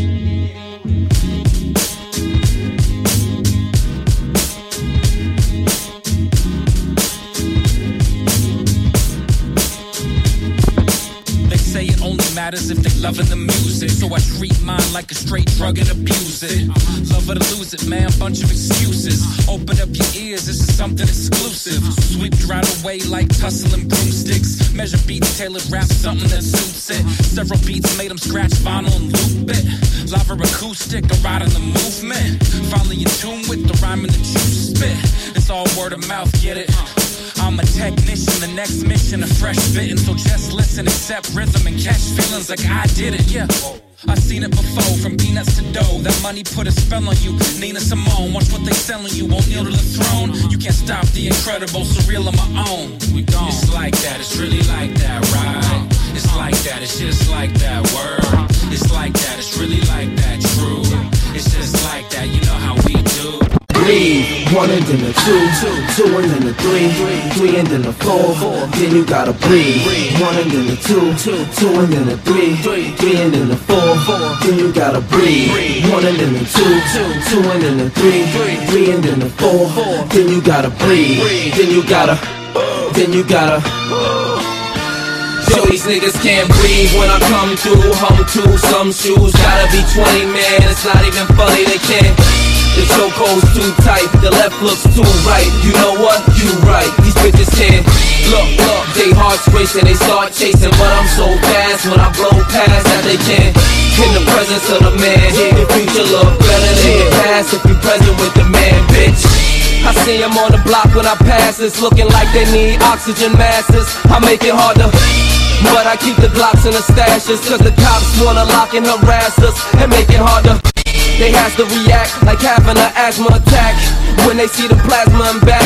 You dudes are wheezing behind me. My flow is like a coupe, breathing at 90. That's the reason they signed me. The slick metaphors and hard punches on the cuts. Feel something like hard punches to the gut. High dress the haters and underestimate us. And ride up on them like they escalators. They shook up and hooked up the respirators. On their last breath, talking to investigators. I'm a breath of fresh air and a fresh pair. Face it, boo, and do it till your face get blue. And then. One and then a two, two and then a three, three and then a four. Then you gotta breathe. One and then a two, two and then a three, three and then a four. Then you gotta breathe. One and then a two, two and then a three, three and then a four. Then you gotta breathe. Then you gotta, then you gotta. Yo, these niggas can't breathe when I come through. Hum to some shoes, gotta be 20, man. It's not even funny, they can't. The chokehold's too tight, the left looks too right. You know what? You right. These bitches can't. Look, look, they hearts racing, they start chasing, but I'm so fast when I blow past that they can't. In the presence of the man, your future look better than your past if you present with the man. You gotta, when the crew walk in it, pop a few cokes in it. As quick as a tick in a New York minute. Catch your breath before you catch your left. Even worse, catch a tef. Only way you catch an F to the AB. It's in the maybe, rolling with my baby, gripping on a toy that you won't find at KB. I bomb slick on ya. They don't have to put the Heimlich on ya. What you know about letting dimes lick on ya? While you inhale the weed, and it won't stop till they inhale your seed, and it don't stop till I tell them to breathe. Like a doctor with a stethoscope. I don't see no fucking hope unless these motherfuckers. Yeah, Brooklyn got her, Uptown got her, the Bronx got her. Queens got her, Staten now got her, you niggas got her, you bitches got her, everybody. One and then the two, two, two and then the three, three, three and then the four, four. Then you gotta, then you gotta, then you gotta Breathe.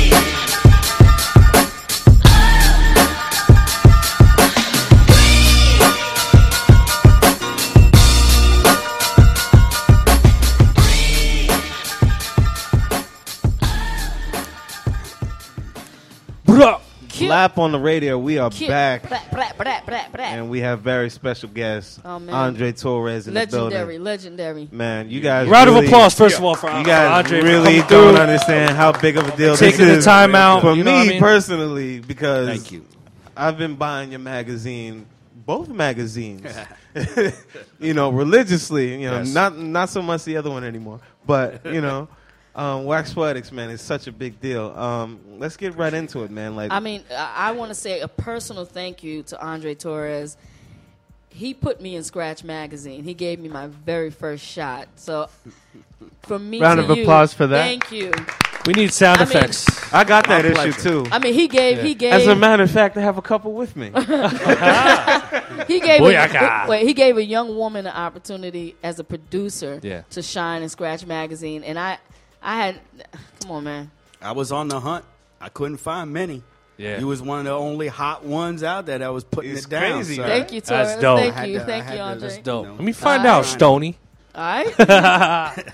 But yeah, let's get into this, man. Um, you know, if if you don't know, now you know. He uh, used to be. He was the first editor in chief of Scratch Magazine when it first came out, um, and he's also the editor in chief, founder, and publisher of Wax Poetics, which Oh. is fucking popping right now. Yes, Um, legendary, Yes, actually. and uh, Legendary. they're they're just collectibles, man. For real, for real. Like any music lover, especially if you really love jazz, the funk, Oh. you know, stuff that you're not gonna be able to get anywhere else, like all the Brazilian stuff, the 45s. I mean, it just goes on and on. But Word. Andre, Yes, sir. let's talk about where where you came from, how you got into this. You know what I'm saying? You're from Florida originally. Originally, actually, New York. New I was York. born in the Bronx. Nice. And, um, you know, my pop, the RICO laws had just come into effect. Oh, so, you know, pop was a little riding a little dirty back in the day. So, Oh, he, Okay. he, he was part of burning yeah. down the Bronx. huh? Yeah, yeah. Okay, I feel the, you. the very beginning. Okay. So he used to actually own a record store up there. The Stump? Like,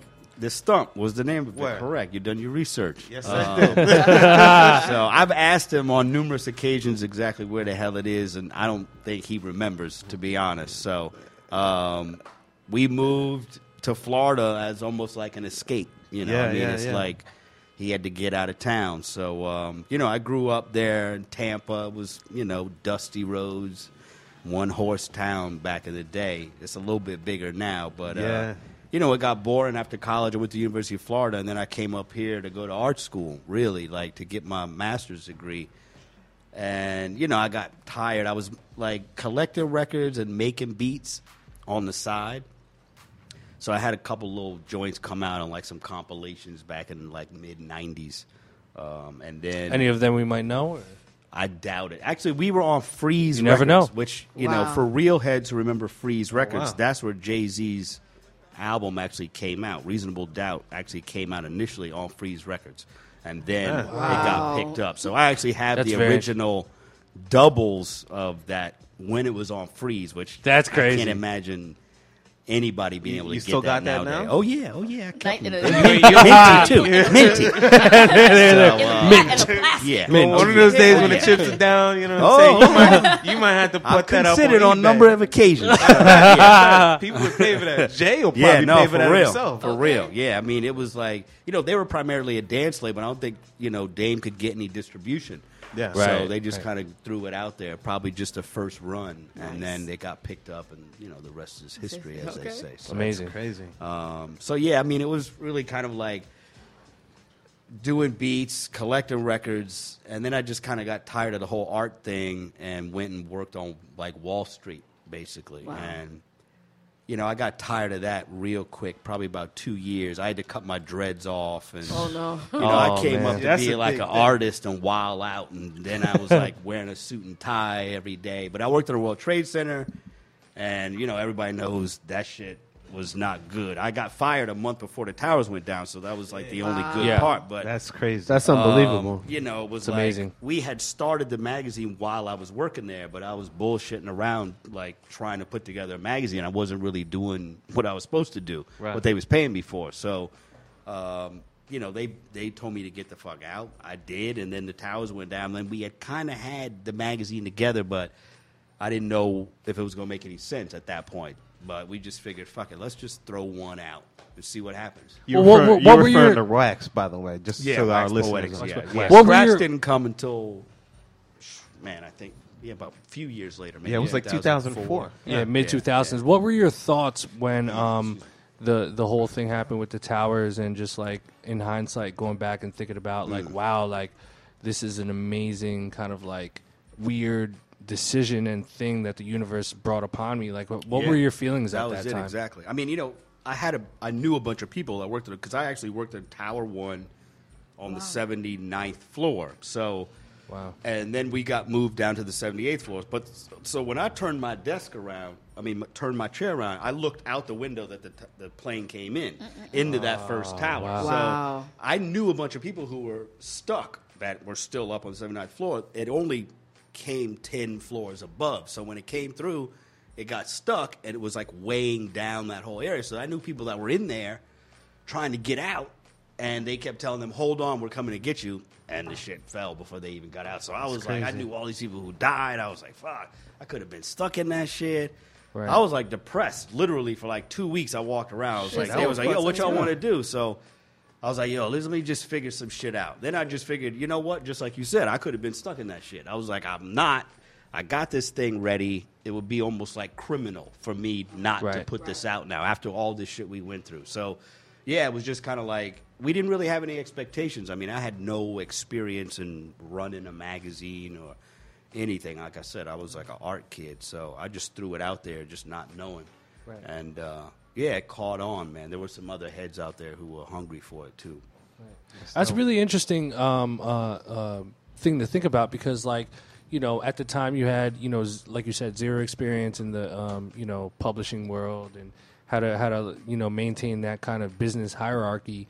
But the it, it seems almost like the passion just brought you into it, and then like uh, uh, a series of events that happened that just you know kind of reminded you, like, you know what, like maybe I was meant to kind of go into this and, and, and, and do this wax poetics thing. Yeah, no, I mean that's it exactly. I think the passion you nailed it on the head with that word because, you know, I had no money when we were putting this together, so I was hitting dudes up. I'd read something on the internet somebody wrote, you know, about records, and I'd be like, "Yo," on my job, of course. Like, yo, Yeah. Right, right. um, I'm putting together this magazine. It's gonna be about beats and shit, but I ain't got no money. But I like what you do, and you know, come get down with me. And you know, motherfuckers was like, "Yo, yeah, let's do this." So I just kind of gathered this group of other people. It was really all my passion that was like kind of catching on, Driving. Right. and uh, yeah, and driving the whole thing. So you know, that really I think still is a big part of it because you know that's why really for me I need to keep it interesting you know for myself. After you do it now it's been going into 12 years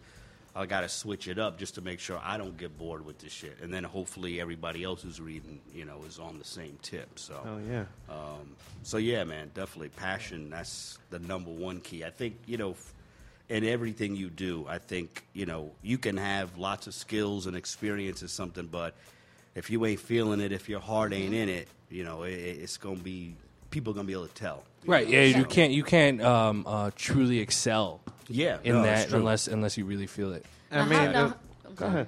Now, how did you get into uh, being the editor the with the Scratch magazine thing? How did that happen? For Oh, you? whoa, whoa, whoa, whoa! Let's talk about. Let's. let's well, we ain't there yet. Like No, we always do we, that. We I doing. want to hurry. I don't want to miss the time. know I want to hear that story. We, we in a time. We in a time chronicle right now. We got to Uh, talk about the chronicle, first issue. chronicle. So go Oh on. yes. Because the first issue was a fucking big thing. I cannot find that shit. Oh yeah. No. Dre. Yeah. What is up with that? I don't even. I have it. any. I got Really? like maybe I have it. Two or three. You have it, Yeah, Stoney? I have it. Stoney I have has it. it. Yeah, But for sure. I mean, But the- I mean, I've seen them go for like two, two fifty. That's on what I mean. So yeah, like yo, Yeah. speaking of our passion, crazy. like the people they had on the first issue, if you could touch on that, the people they had, you could definitely tell they were about their shit because of the three people that they highlighted. Well, how did that come issue. about? How did the whole Scratch? How did whose idea was Are we it? No, talking we're, we're talking about Wax Poetics. Yeah, okay. Because Scratch sure. came yeah. Yeah, four years after. Yeah, yeah, that's true. Um, well, I mean, you know, we had Cut Chemist, DJ Shadow, Madlib, um, you and know, this crazy ass drummer, yo. Idris Muhammad. Yes. Oh my God, Idris Muhammad. You know, because for us, that's really what we were trying to put down. I mean, you know, this really came from like digging for records and like hearing. It was like the beginning of the whole like internet chat room shit, like Yeah. mid '90s. And you know what I was catching was like we were on this beat list from the breaks.com, which is that whole sample Yep. uh, fac. And Which still lives like- today, yeah, want believe. definitely. Yeah. I mean, you know, I think the guys at WhoSampled have kind of taken it. Yeah, you they- know, They have. like They another took it another but, level. um, but yeah, at the time, that was our shit, and we were just on there trading information. And I was realizing, shit, I was digging for records down in Florida, but I didn't really have like a crew. I mean, I didn't really know anybody else who was doing it. And then I came up to New York. I met some other cats, and then realized, oh shit, this dude's out in the UK, Japan, Germany. Once I was on that list, I realized this is like oh, some real shit. Like I ain't the only one in this shit. So that was really for me kind of like eye opening to realize, wait, there's a, a community out here, and the idea was really just to sort of show that digging for beats, you know, and that aspect of like production and DJing was really like another component of hip hop that really a lot of people weren't really talking about. Um, and in especially in the magazine world, because what happened was I wanted to do like a documentary. My man was like a filmmaker, and I was trying to figure out something we could work on together. I was like, yeah, let's do this documentary on beat digging. Then I went to do some research. There wasn't nothing out there. And then I was like, well, shit. I couldn't even find it on, on like James Brown and some Wow. of the bigger artists, but you know, fuck, you know, David Axelrod or some shit. Nobody knew nothing about that at the time. So the only way I was hearing it was these kids on the beat list talking about, oh, this drummer and this record and these beats, and I was like trying to keep it all in my head, and I had mad like word docs with lists of records and trying to like carry it around, and then I was like, yo, man, it's too confusing, and I needed something. I smoke a lot of weed. I needed something that, so I could remember. Yeah. And that was where I came up with the idea for a magazine. I was So- like, if I get something that's Brilliant. like collectible, It's brilliant. Nobody Brilliant, will yeah. ever have to Yeah. worry about like forgetting this shit, you know. So And the best part about it is you, you weren't um, motivated by money. You weren't motivated no. by any of that bullshit. right, right. You know, it was just pure, unadulterated. I fucking love this shit. I want to do some shit. Word, yeah, And no, that's it. really what it came down to. And I love that, and and it shows through the magazine and, and the legacy Appreciate that you've that. built. So Thank did, you, sir. did you ever follow through with the documentary, or you, you No, I mean, you know, excuse me, we've done some videos now, and I was actually in talks last year about a TV show. I don't know if you ever seen the show American Pickers. It's Yeah. like these Oh. two guys I wrote. So I had That's this my- idea my- of taking that, like American Diggers was the sort of working title at one point, but it was going to be about guys in the trenches who like really make a living. I know cats would be who amazing. that's all they do. That still is needs to happen. Records, Yeah, and that I'm needs to happen, high level dudes who find dudes who have like you know, ten copies of something that's worth maybe a thousand dollars a piece. That's crazy. And then we'll go hit dude off with a little chunk, get those ten, keep one, and then sell the other nine, and, and, and make ten G's like that, you know, Right, and just keep it moving. And that's like a daily operation. And these cats, you know, that to me is fascinating. Cats who can like really work that record in. So, you know, we have done some video shit. The whole documentary thing I've had to sort of put on hold. even the show stuff, the way that we were trying to do TV, always kept sort of leading us down like a reality TV thing. And I was really on some like Ken Burns, like history of funk and soul, Right. kinda like Right, right. seven part PBS series. they were like. Nigga, who the fuck is you? Get your weight up before you ain't no Yeah. Ken Burns, motherfucker. So, Yeah. yeah, I'm still, you know, that's the idea. I mean, at the, some point. the best part about it now is you have an even greater platform. Like, Yeah, a word. huge audience now, and it's Right fucking on. worldwide, man. Yeah, So it's true. I That's worldwide. appreciate that. I think cheers to that. Yeah, Yeah, cheers to that. Salute. That that show is definitely um, something that I can see being a hot thing in 2013 or whatever. I mean, on. it's just you know just the, the the fact that the general public is embracing uh, reality TV, like you said, and just those Yeah. types of things like American Pickers and stuff. Like, I, I think people are intrigued. I, I I feel like you know, and you know this more than all of us. You know, there's a large community of people that are very much into that culture. Word. Yeah. and then I there's mean, a newer generation that needs it too. Yeah, and they That need the that education. so badly. you know that I mean I think that that nails it. That's been one of my main impetuses for for doing this magazine. Really was that you know I kept hearing these stories and you know I could see it getting lost, especially when we first started and being in New York. A lot of people who grew up here in the sort of golden era of hip hop. They kind of took the shit for granted because they didn't realize how unique and special that period was if you were here going through that being at park jams and Mm-hmm. watching motherfuckers hook up to like the, the fucking Yeah. power lines Yeah, and shit the like extension cord to the yeah, to you're the like you know, we were getting it secondhand. Even though I was born here, I always like. I used to look at my father crooked. I'd be like, I'd be watching like some shit on PBS about hip hop, and they're like, "In the Bronx." I'm like, "See what you did? Could have been in this shit." Like, so there was almost almost like I came back to New York to sort of recapture Right. what I felt I missed almost, and like Right. you know, I, and sort of to show everybody who was here, like, yo, look at this shit. Like, did y'all not realize like what the fuck you were in the middle of here? So, um, you know, that's been a big part of it, like to make sure that this sort of knowledge gets passed down to the next generation of kids. Yeah, that's important. Yeah, man. Important. All right, well, you know, we got past the, you know, the the introductory uh, wax. Get, get all what you need out. Go, 'cause no, it- no, no, no, go ahead. you, I, uh, believe me, I got plenty I'm- more, I'm- Stony. I'm, I'm tipping it off. Go, I'll let you live. Go ahead. let's Let's, let's go ahead. let's get into Scratch Magazine. Okay. Like you know, go ahead, Stony. I mean, Andre, you go, it, it, it's Yeah. your world, baby. Go ahead, just tell. How'd I mean, you how get did injected that, into How that? did that come about? Yeah, I mean, 'cause the you- idea was brilliant. Right on. I Absolutely appreciate brilliant. that. Every you. producer ran to that magazine like this is the Bible. Yeah, Yeah. You know, I mean, that's what we was trying Where to did the do. idea come from? Did they approach you? Did you approach them? How did that come Um, about? And we need it again, man. Yeah, well, you know, I would love to do something similar. We've talked, you know, and I'm still I got this thing in my head. So um, yeah, it really was. It came out of nowhere. I got an email from the publisher. If anyone knows Harris Publications, Yeah, we- they do Double them. XL and We. Rides and Scratch. Well, uh, they did Scratch when I got there. Um, King, I think, was like the other big title at the time.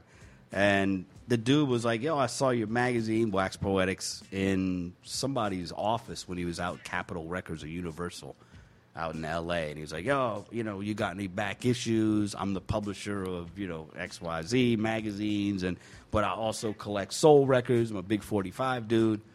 Would love to get some back issues." So I was like, Oh, "Yeah, nice. cool." I mean, at the time, I was doing Wax Poetics, but you know, we was broke. Like, well, still are really, but I mean, back then, like, I was working like I think two jobs at the time. Maybe I was doing uh-huh. like construction work during the week and like working at like a fairway, like as their like Wow. catering dude, like Right, taking right. catering orders and shit so- on the weekends and shit, like hustling. So That's a grind. he hit me up and was like, "Yeah, come on in." So you know, I came through, brought some magazines, and we was just kicking it. Like showed him the shit, and they had just sold Guitar World was the Mm-hmm, name of uh, that magazine that they had done. Um, That brings and back you know the, the the publisher, the associate publisher, the younger dude was like, "Listen." You know, when I was growing up, you know, I got electric guitar for, you know, my bar mitzvah. And, you know, nowadays, you know, kids, they don't get electric guitars. We just sold our guitar magazine. They get DJ equipment. You know, I was like, yeah, yeah, it's true. Definitely DJ is on the rise. Like, you know, so he was like, so yeah, what do you think about that? You know, we got we've been thinking, toying around with this idea, and I was like, well, I've been toying around with this other idea because what we were doing in Wax Poetics was certainly hip hop, but it was through it was actually looking at soul, funk, jazz, all this other music through a hip hop lens because that was how most of us came to that music. Um, but I always wanted to do something that was a little bit more just straight hip hop focused, like especially on the beat tip, focusing on like bigger producers and whatnot. So when he was talking DJ, I was like, well, yeah, it's cool, DJ, but I was like, you know, the real evolution is about the DJ into the producer, and that's why I Right. started breaking it down for them about how, especially at that time in the mid 2000s. I mean, the soup, the age of the super producer. There couldn't have been a better moment Right. to Right. do a magazine like that. I think it's a little bit different now, um, but nonetheless, obviously, an integral part of the whole music making process. And I think the whole technical side. From the equipment end, I saw like in Remix magazine, Yes. they were talking about that, but it was all dance music, and I was like, well, what the fuck? These dance music dudes, especially at the time. Now EDM obviously is huge market now, but at the time it was somewhat still marginalized, and they were putting these kids on the cover, and I was like. These niggas ain't selling a quarter of what Just Blaze is or Yeah. fucking Dr. Dre. Yeah. I'm like, they need to be putting these motherfuckers on Yeah. the cover. So I was like, I'm gonna do me a magazine that's like just straight hip hop head Right. producer DJ centric. So once I kicked it to them, like, yeah, your DJ thing is cool. That's why it was called Scratch because they already had the name. I and they that. wanted it to be a DJ magazine. I was like, yeah, it's cool. You can keep it Scratch. I said, well, there is a dude who just put a documentary out, and he may holla at you because it called it Scratch. That was sure a dope enough, documentary too. Sure enough, a couple of weeks after I started, that nigga called up and was like, "Yo, you know that's the name of my."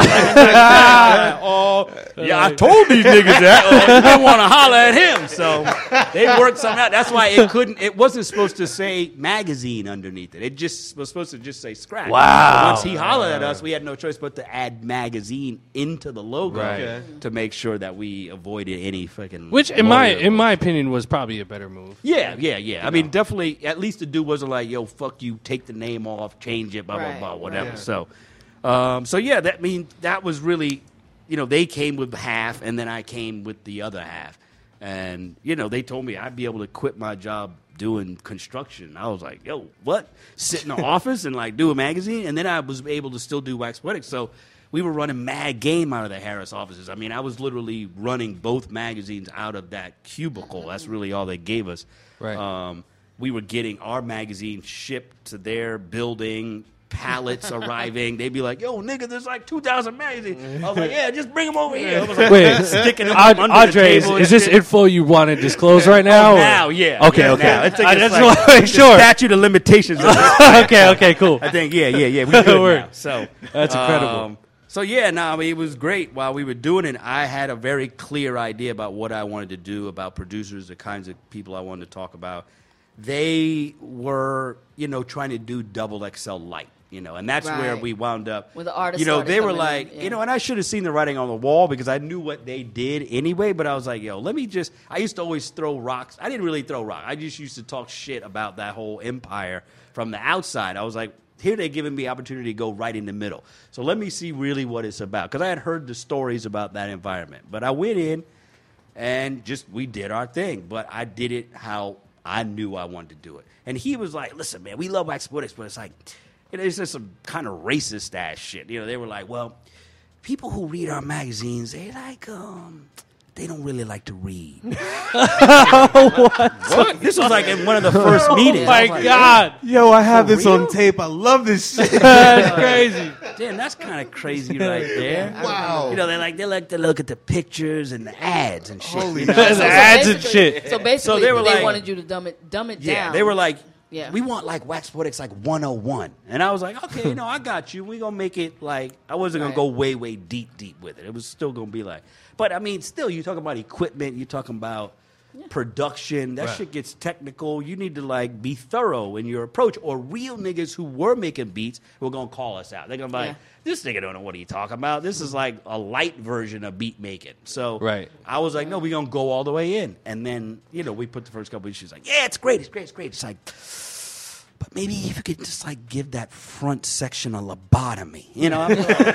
I'm like, what the fuck? We already like Jesus it's already Christ. like Erick Sermon fishing and shit. I'm like, how much more lobotomized can this get? Because Oh, I was my trying to go as light in the ass Oh. as we could in that. Right. Yeah, 'cause we, I, I, I, we saw, I saw the change immediately once they started putting artists. Yeah, because yeah, it was like was I know artists thing. was a thing you didn't want. You didn't want any artists. Yeah, I any mean, of I that. thought yeah, as the it should producers. be about. I mean, if there Yeah. were going to be artists like we did Eminem, it was going to be about artists who were making beats. Right, right. And it That's- had a real that's what I commitment to it. respect. Which So- is the article uh, with the magazine I'm in. So plug, plug. Yeah, yeah, I got you. I got you you right go. over here. You can even get it signed if you wanted to. I'll sign- Stoney I'll got that it. with I'll sign sign- I'll sign it for you. There you know you what I'm?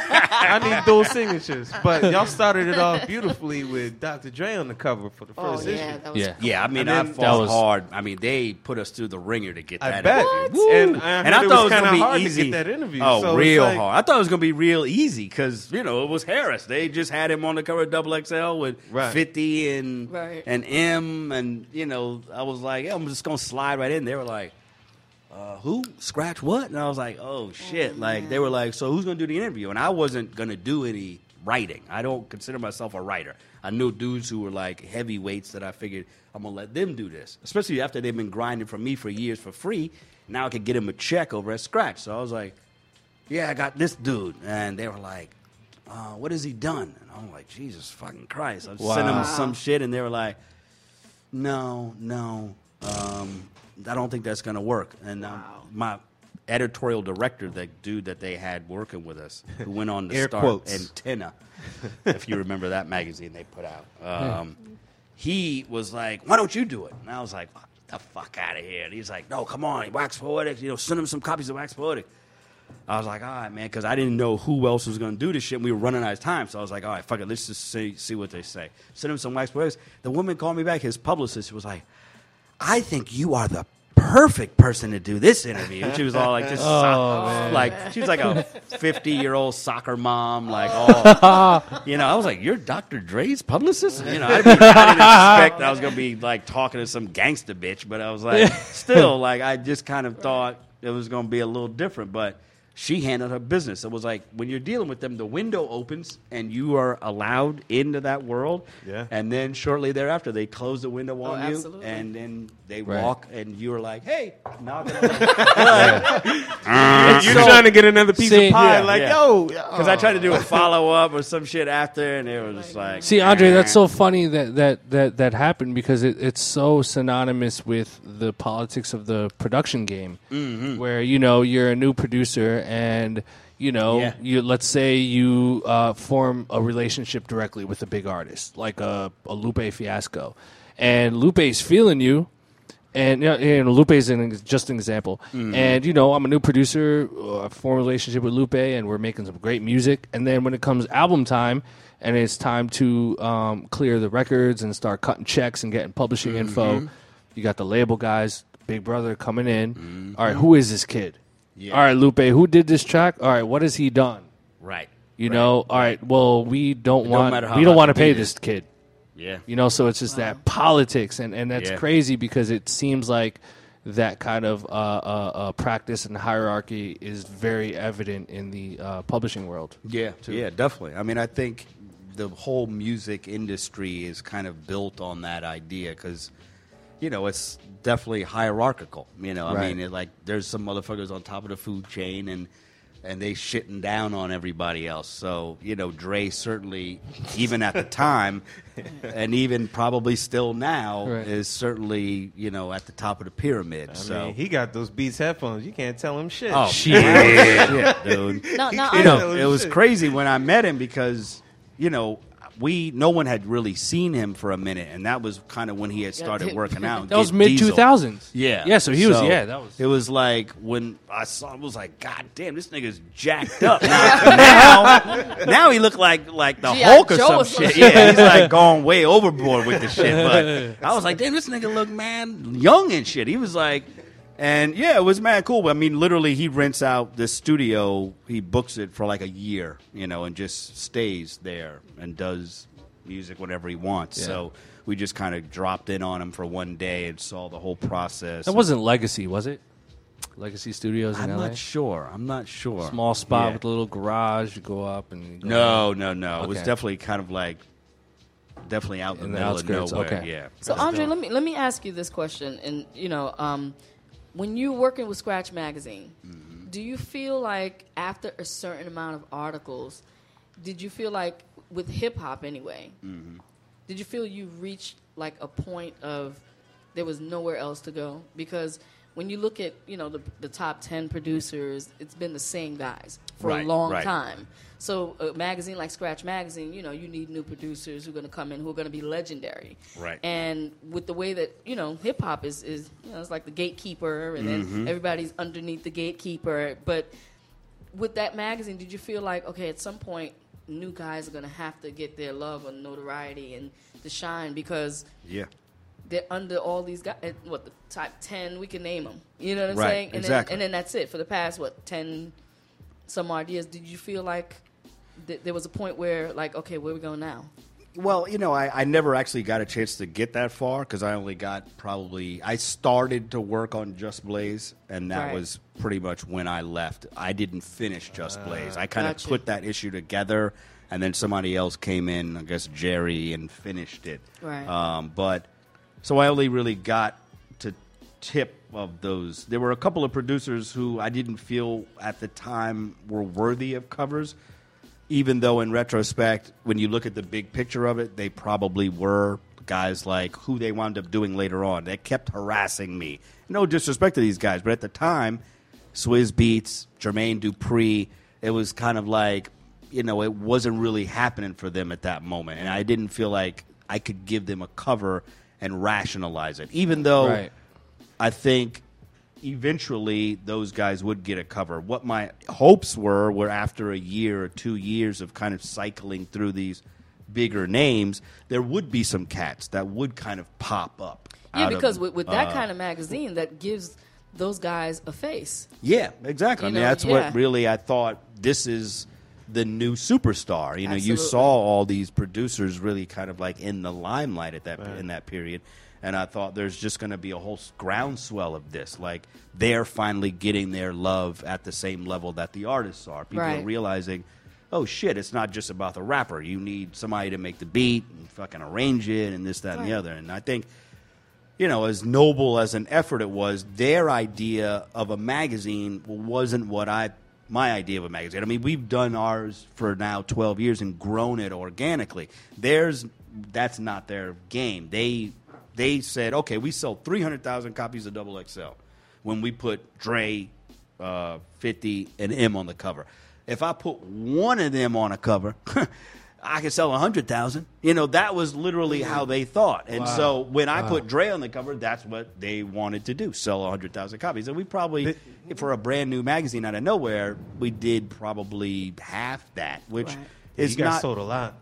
Yeah, I mean, that issue, especially because it was Dre, he hadn't really done an interview like that in a while. So it was a good start. We were starting to pick up steam, but it was never fast enough for them. They it was like trying to fit a circle in a square. They kept wanting me to change shit and, And you make know, it and, and stupid it's a, and it's a make shame. it. Right, It's a right. shame because there's so many producers, you know, and that's why we do the show.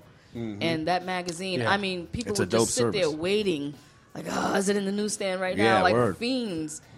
We need that. Yo, Andre, can, Yeah. I'm I'm over here, but That's you Can I, breathing. can I ask you a question? Breathing deeply. What What did you think when Kanye came out and started demanding money to be on covers of magazines? Wow. Well, great you know, that's a good question. It was kind of right around the time that we were about to try to get him. Um, so, you know, I remember thinking, what's this kid out of his fucking mind? Like, I mean, does he not know how this works? But, you know, there was a lot of talk about Kanye at the time. And, you know, once we wound up getting in the studio with him and sitting with him for a day, you realize, you know, he's not insane. I mean, the guy's a normal dude.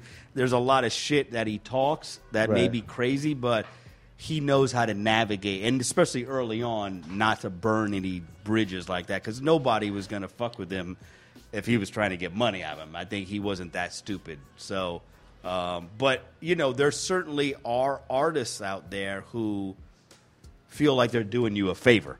you know, when Right. they agree to do the interview. And it's like they make you jump through rings of fire. I mean, even the day we did Kanye, I didn't, you know, I had an art director or creative director who pretty much handled all the kind of cover shoot and everything. And the concept was all his. And then, of course, Kanye didn't like the concept. And so Kanye wanted to change the concept as we were at the photo shoot at Sony Studios. And then it was like, dude, like, I'm trying to be the mediator in the middle and telling them, dude, we can't really change shit right now. I mean, Right. you know, you're just going to have to roll with this. So, and in the end, you know, it came out fine. I mean, you know, but, uh, yeah. You know, I mean, that I crazy behind the scenes That was the idea. Yeah. Was a guy like Kanye was a perfect example of like trying to find these cats as they were on their way up. No, Right. you know, I don't think anybody really knew at that point. I mean, we knew Kanye was going to do something, but we didn't know how big it was going to go. And it, I think that is really the part that kind of keeps me in this game. Is really who's that next dude, you know, that's going Right. to come up out of nowhere and surprise the shit out of everybody. So, Yeah. It's awesome. Awesome. no doubt. Shit, man. I mean, I kind of. I want to talk more about Scratch, but I want to talk more about Wax Poetic. I know, there's I'm, so I'm torn much. right now. But yo, So much. it- What- this- what's what's in the future? I mean, we've got what eight minutes here. Yeah, What- we got let- about let's eight talk minutes. About now. no, we Let's going over today. time. We going over time. Let's talk about today. What what Yeah. you know? What's your vision? What I know you got some stuff in the stash. I mean, I mean come on. Well, you know, I mean, you know, the magazine, I think, obviously for us is at the core of everything we do. I mean, we started publishing books, and, you know, the record label, I think now is, excuse me, something we're focused on a lot. I've tried to, to do a little bit more. Last year, I was working with uh, the celebrity chef, Marcus Samuelsson. You may know. Oh, I love- restaurant, yeah. the Wow. Red Red- Rooster Red up in Rooster. Harlem. So they hollered at us uh, last year and they wanted me to come up and be their music director. So I was like booking bands and DJs at his restaurant. Are you speaking of that foodie stuff? Are you familiar with Eddie Huang? I am, yes. Yeah. you know Eddie, him? Eddie ripped uh, Marcus's ass. Yeah, he, Uh, they're like arch enemies. yeah, yeah. But that's I like- watched that- that. I was there at the time when that's that whole thing went down. That's so- the homie. Yeah, Yeah, yeah. I, lo- I no. love I mean, you know, I, I love Marcus, but Eddie has some points. I was like, I'm in the middle of this shit. Yo, this might be the most honest guest we've had no. at Blap on the Radio. I ain't got nothing to hide. I like this. And all of them know. They come to me, I'm going to tell them right to their face. That's just the way it is, nigga. So, um, exactly. so yeah, I mean, for me, really, right now, I think you know we're really focused on the the label and the magazine. I think you know I'm working with this kid Adrian Younge who did the um, Fucking fantastic, man. Right on. I appreciate that. Um, you know, I saw, and that all kind of was like a, a fluke thing, really, how we kind of found him. You know, we'd gotten invited by the people that were putting Black Dynamite together uh, to work with them on and be like a media sponsor or partner, um, and then release the the score or the the soundtrack, and then they were like, "Oh yeah, there's a dude who's direct who's like working with the director. I think he's like he was doing the editing on the film at the time, and and I'm like." Okay, the nigga's the editor of the movie, and you telling me he made some music that y'all gonna put in the movie? Like, yeah, yeah, yeah, yeah, yeah. You should, you should, I'll send you a couple of tracks. I was like, I was already thinking, Jesus, are these niggas serious? And you were surprised. And sure shit. enough, they sent me. Like, here's a couple, but they're not done. Whatever. I put the shit on. I was like, oh shit, this thing is what? I was like, yo, who is this kid? And they they were like, yo, and they linked us up, and we started building. I was That's like, crazy. dude, you got some shit, like. Yeah. And we just kind of like, all right, let's do this project, and then after that. What you want to do, and so we did this something about April record, and then we, he linked up with the dude from Delfonics, so we got this Delfonics record coming out in two weeks. In the process of doing that, he got a call from RZA, and now he's working. Well, just finished that Ghostface project, which will be out a month after the Nice. Delfonics joint. So, you know, again, it's like one of those things that you never really know where this is going to go. We just kind of like linked up with dude. We were vibing, and we just kind of went with it. Now it's kind of led to this whole other end. So, you know, we were going to do just reissues, and now we're working with more artists. I got this female uh, that we just uh, signed last year. We put her record out. We're about to put another one out later this year. Kendra Morris. Her actually is another weird shit where we put out a couple of like cover songs before her album came out, and we got a call from like this movie Dead Man Down with like Colin Farrell. Oh, and- I wanna Oh, see yeah. that Yeah, well, Yeah, that does look good. Yeah, it does look so pretty the good. trailer. That's her song. Oh, I Wow. no That's idea. It's like a Pink Floyd cover that we just released like online leading up to her album That's release. dope. And they hit us up like, yo, man, we really feeling the song. This is actually the song that we're using in the trailer. We were like, oh, word? They were like, yeah, yeah, yeah. So what you want to do? You want to fuck with me? I was like, yeah, well, what kind of money y'all talking about? and they were like, they came out of pocket. I was like, damn, this is the game right here. Yeah. Like the sync game. So now that got me hyped because at one point I was like, selling records? Like, I just Yeah. couldn't wrap my head around. I'm hearing so much good shit. Niggas is sending me. They putting out for free. I'm like, Yeah. how are you selling anything these days? But Yeah. yeah. I mean, I'm I'm hopeful for the record industry. So um, you know, I'm still fucking with it a little See, bit. that's awesome. Wave is my shit too. Yeah. Right on. Yeah, that's Condra, that's Kendra's shit. See, right I think that's great because because like it, it just seems like you're you're making um you know decisions based off of feeling and passion and like Yeah. kind of just like going you you almost have to wing it sometimes where it's That's like all right true, if this feels good and the pieces well, are in place like we're completely gonna we're, we're gonna jump Yeah. in 100% and take a risk Word.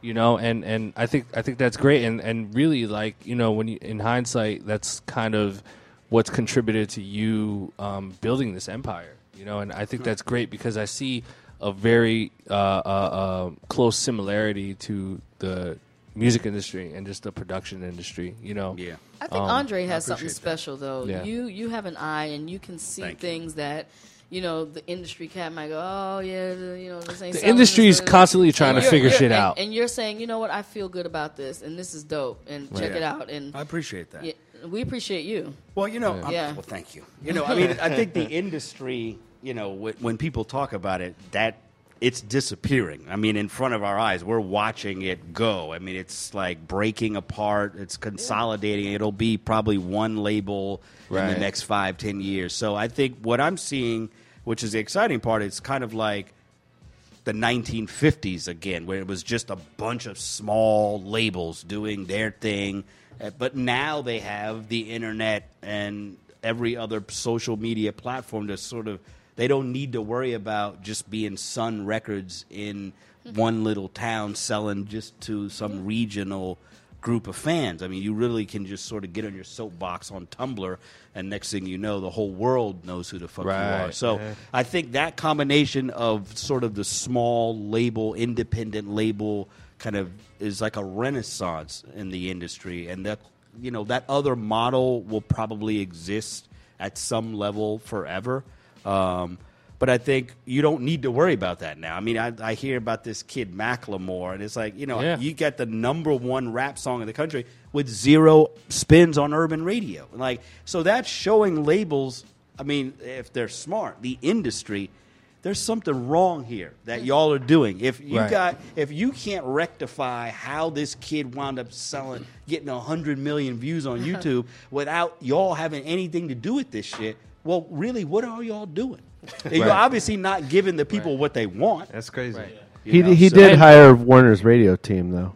Just Yeah, you know, eventually. I mean, Eventually they there- did. there's always that where you, you still have to throw money out there, but still, Eventually, I they mean, did an incredible you- job. you have I mean, even- even- Warner is not going to throw money at it until they see Right, Right. they see it. Absolutely. something. And Yeah, then yeah. one one Doing, so. great example of, of, of an artist that's kind of in between that is a a, a good friend of mine, Hoodie Allen.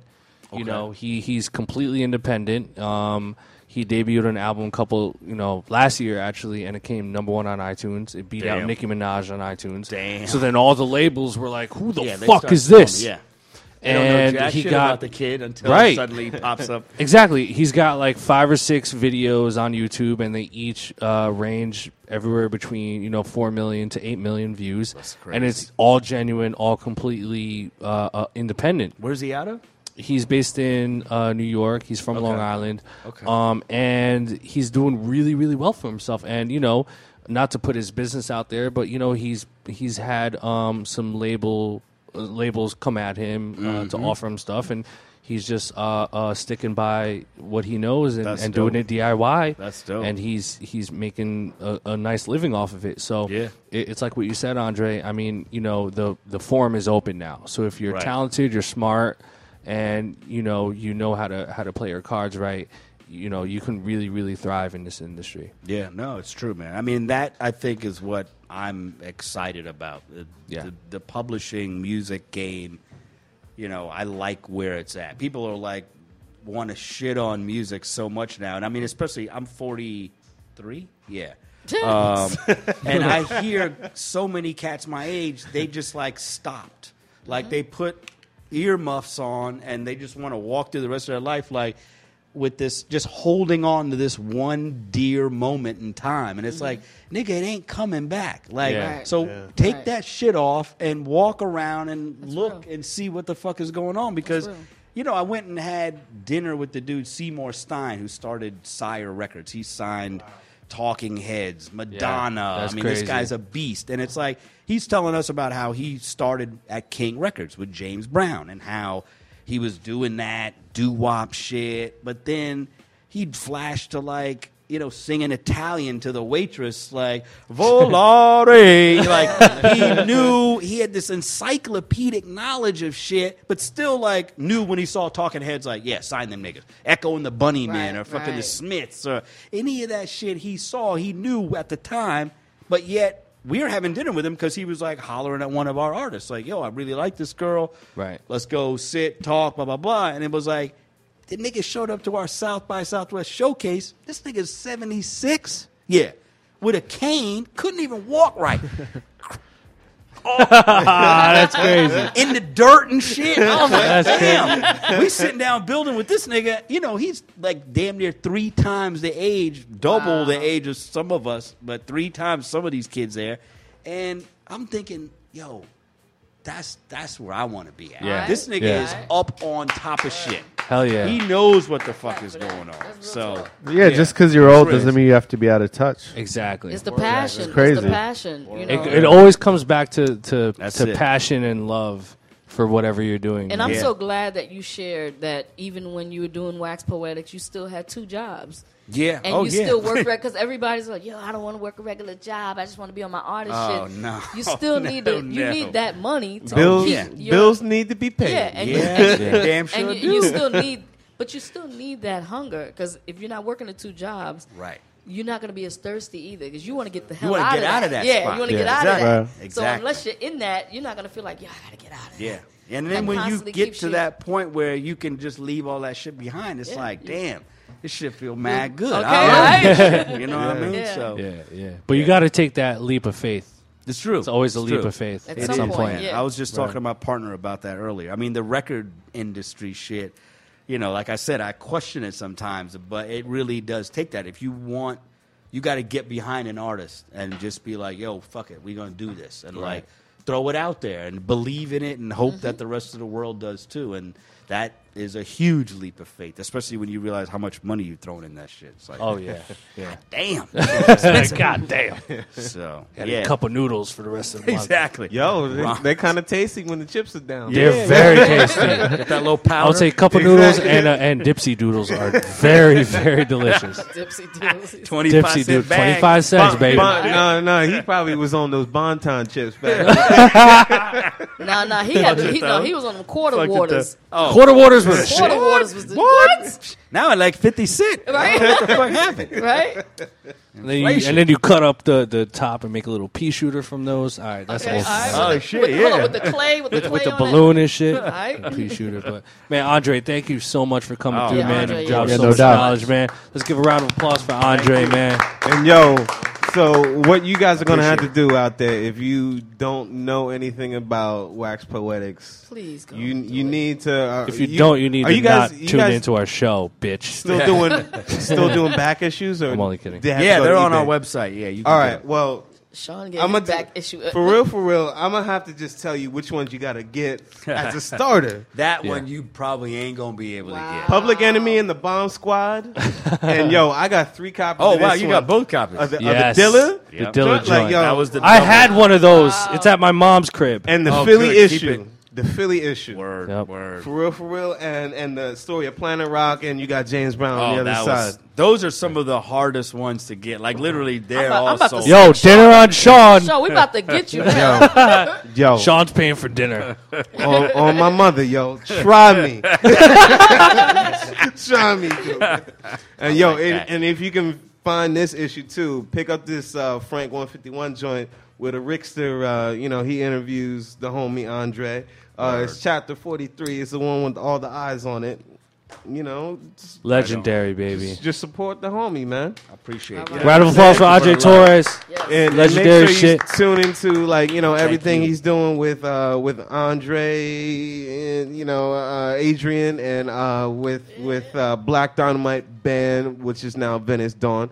I Word. actually ran into you at uh, Ars Nova show. Oh yeah, yeah, yes, long sir. time ago, Yes, like sir. Yeah. you know. So Yeah, I know yeah. where it came from, and you also have uh, Been. Well, we're actually- you have a joint coming up at at LPR soon. Yeah, I was gonna say we just announced it today. It's uh, the actual album release for the Delfonics. So William Hart's gonna perform. Wow. I don't want to say for sure because I'm not sure, but there looks like there could be some special guests coming through. I can't really say for sure, but like I said, my man just finished the Ghost album, but has RZA Oh. as executive producer on the album. And obviously, if you know Ghost shit, he rhymed all over William shit. He had uh, William from the Delfonics singing on "When the Smoke Is Clear" off his first album. So huge relationship there. Just trying to see if we can make it happen. But Amazing. Oh yeah, what's what's the date for that? March twelfth, LPR, Okay, March it's coming up. 12th, LPR. And it's That's a coming and, up. and it's a modest price, fifteen dollars. fifteen dollars. B- before you get to the door, yeah, we got Taylor the door. McFerrin on the bill. We got he- he's uh, fucking dope. LPR uh, March Spinna's 12th. gonna DJ. So yeah, come through. Spinna. Wow. Wow. Wow. Hey man, you guys need to fly in to come to this. Are you Yeah, guys doing a it's gonna be showcase worth at South by Southwest? We I had something planned and I had to I had to shut it down, man. Wow. Last year I did the whole thing myself and I got there and I was so sick that like halfway through the showcase I literally had to go to the car and go to sleep. Like I was like sick, worn out. And I, I started year I get working on go. this one and I was like, Oh shit! I started seeing the shit all over again. I was like, "Nah, nigga, we ain't going this time." So, but it turns out I got a call today, and somebody was like, "Yo, you want to come down and do this, that, that, that?" So I'm like, I may, but we probably won't do a showcase. But uh, I may be down there. But yeah, first year, it's, it's definitely worth Okay. spending a couple days down there. all right. Some good LPR barbecue March and shit. 12th. And I forgot um, the Latin issue too. Oh, word, yes, I, I got that one. nineteen. Too. Yes. Wow, look at that. The, the low rider. Oh, that, oh, that's that, that's that's right. Nineteen was our first pseudo Latin issue. That was the last full number forty nine. Yes. yeah. Cal and that's the here, last the issue in the old format too, right there. Yeah. So Damn. yeah, there's some beast. We beasted on on those. Y'all definitely. beasted on a lot of shit. Shit.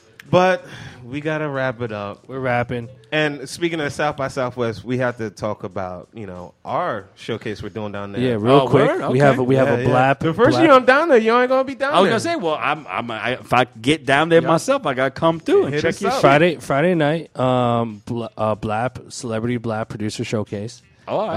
Uh, you know, so it's gonna be what seven to nine thirty, yes, roughly. yes, Um, yes. Details coming soon.